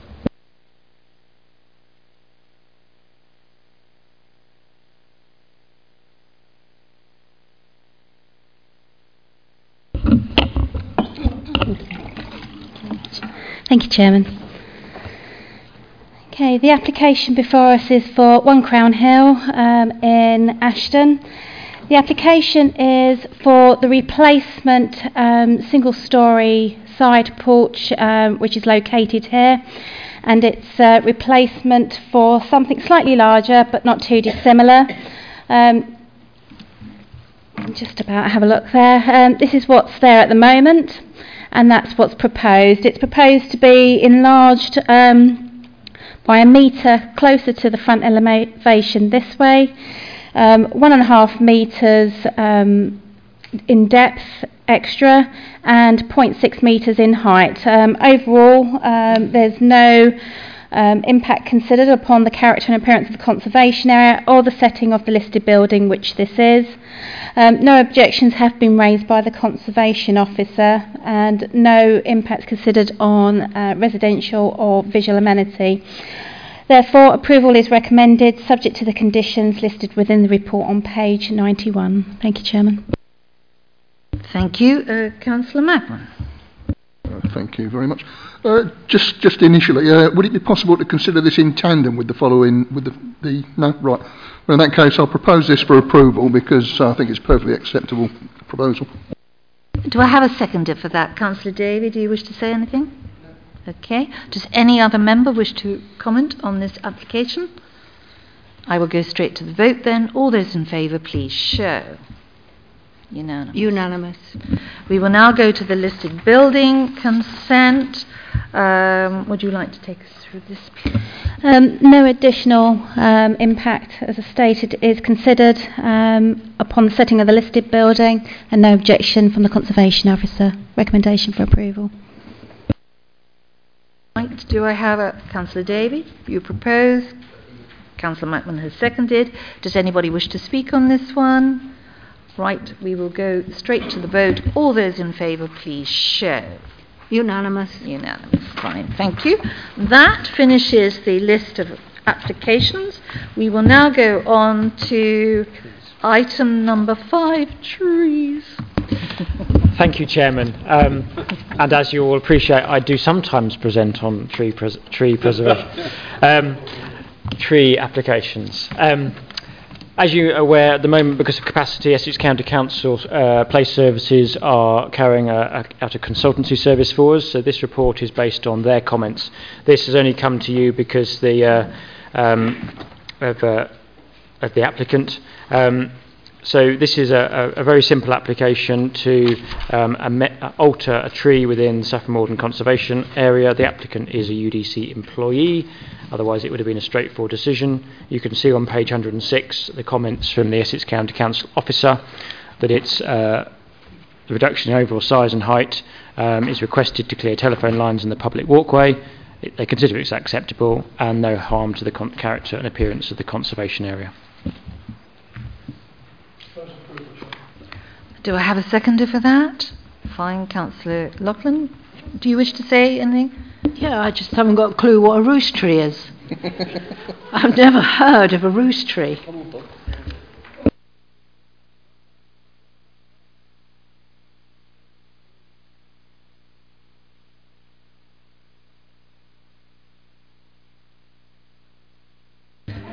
Okay, we've all learnt something today. Um, well, we can look it up when you get home, Councillor Loughlin. Uh, or nobody else wishes to speak. All those in favour, please show. Unanimous. Okay, fine. Thank you. The next on the agenda is the appeal decisions, which we seem to be doing quite well. There's a part allowed, one part squashed at Takeley. Um,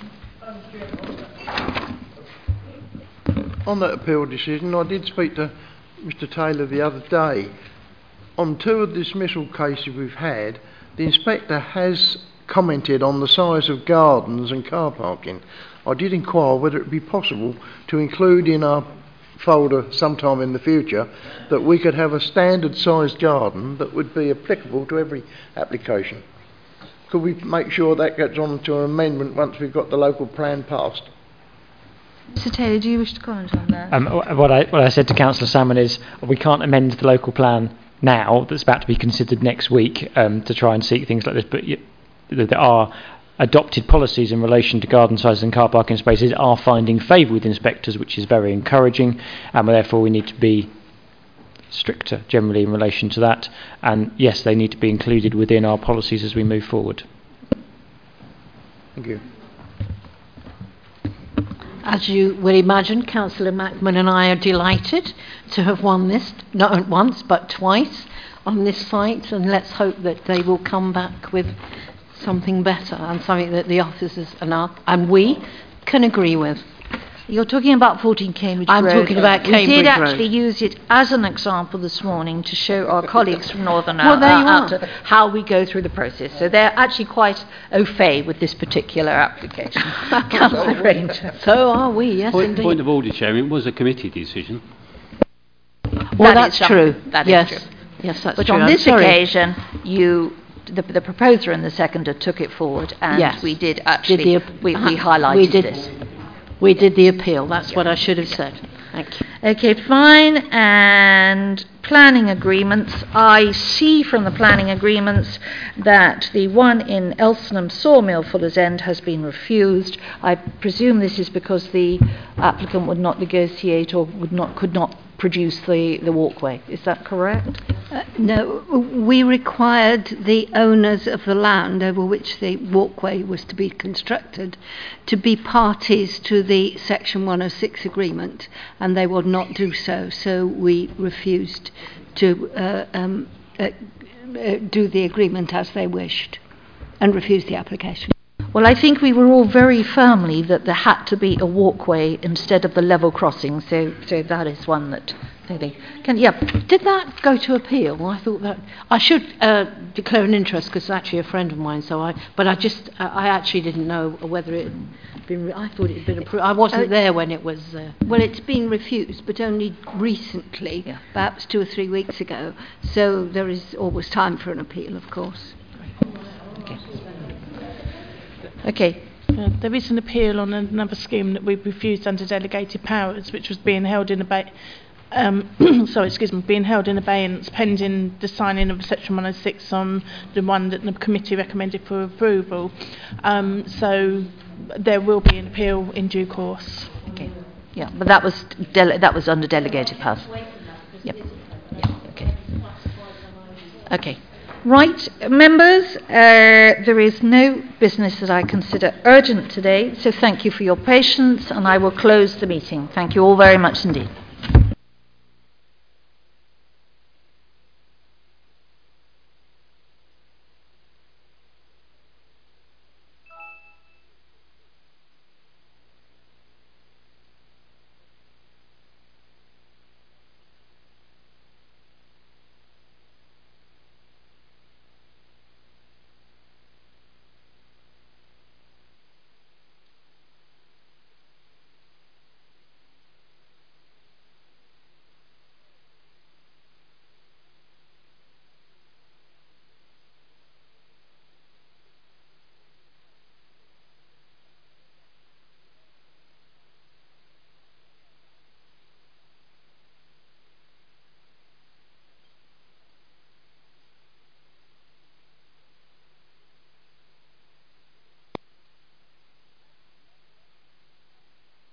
Sorry, we have to call you back. The legal officer has just told me they have an urgent business they wish to, they wish to um, highlight.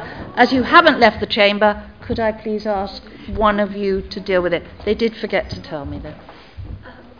Do you want to- Right, right, councillor. Yeah. Okay. Um, a couple of meetings ago, you approved um, an application at Stebbing uh, near the school for 31 houses, I think it was. Um, in the Oh, wait, wait- wait a minute, sorry. Oh, sorry. Sorry. Oh, yeah, you have I to go, to- Christina. I'm sorry. Yes. He- He's about to play equipment. Bye. Bye. So, for clarity, Councillor Cant's declared a prejudicial interest and therefore left. Um, right, sorry about that.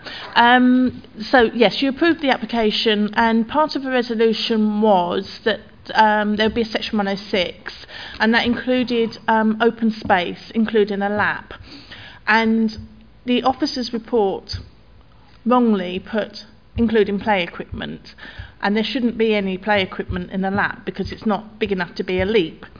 Um, so we're seeking your agreement to remove the requirement for play equipment from that section 106 so that we can get the agreement going. Councillor Eden? Um, I propose that we allow the withdrawal of that uh, requirement for play equipment so the lap is a pure lap. And it doesn't creep to a leap. Okay.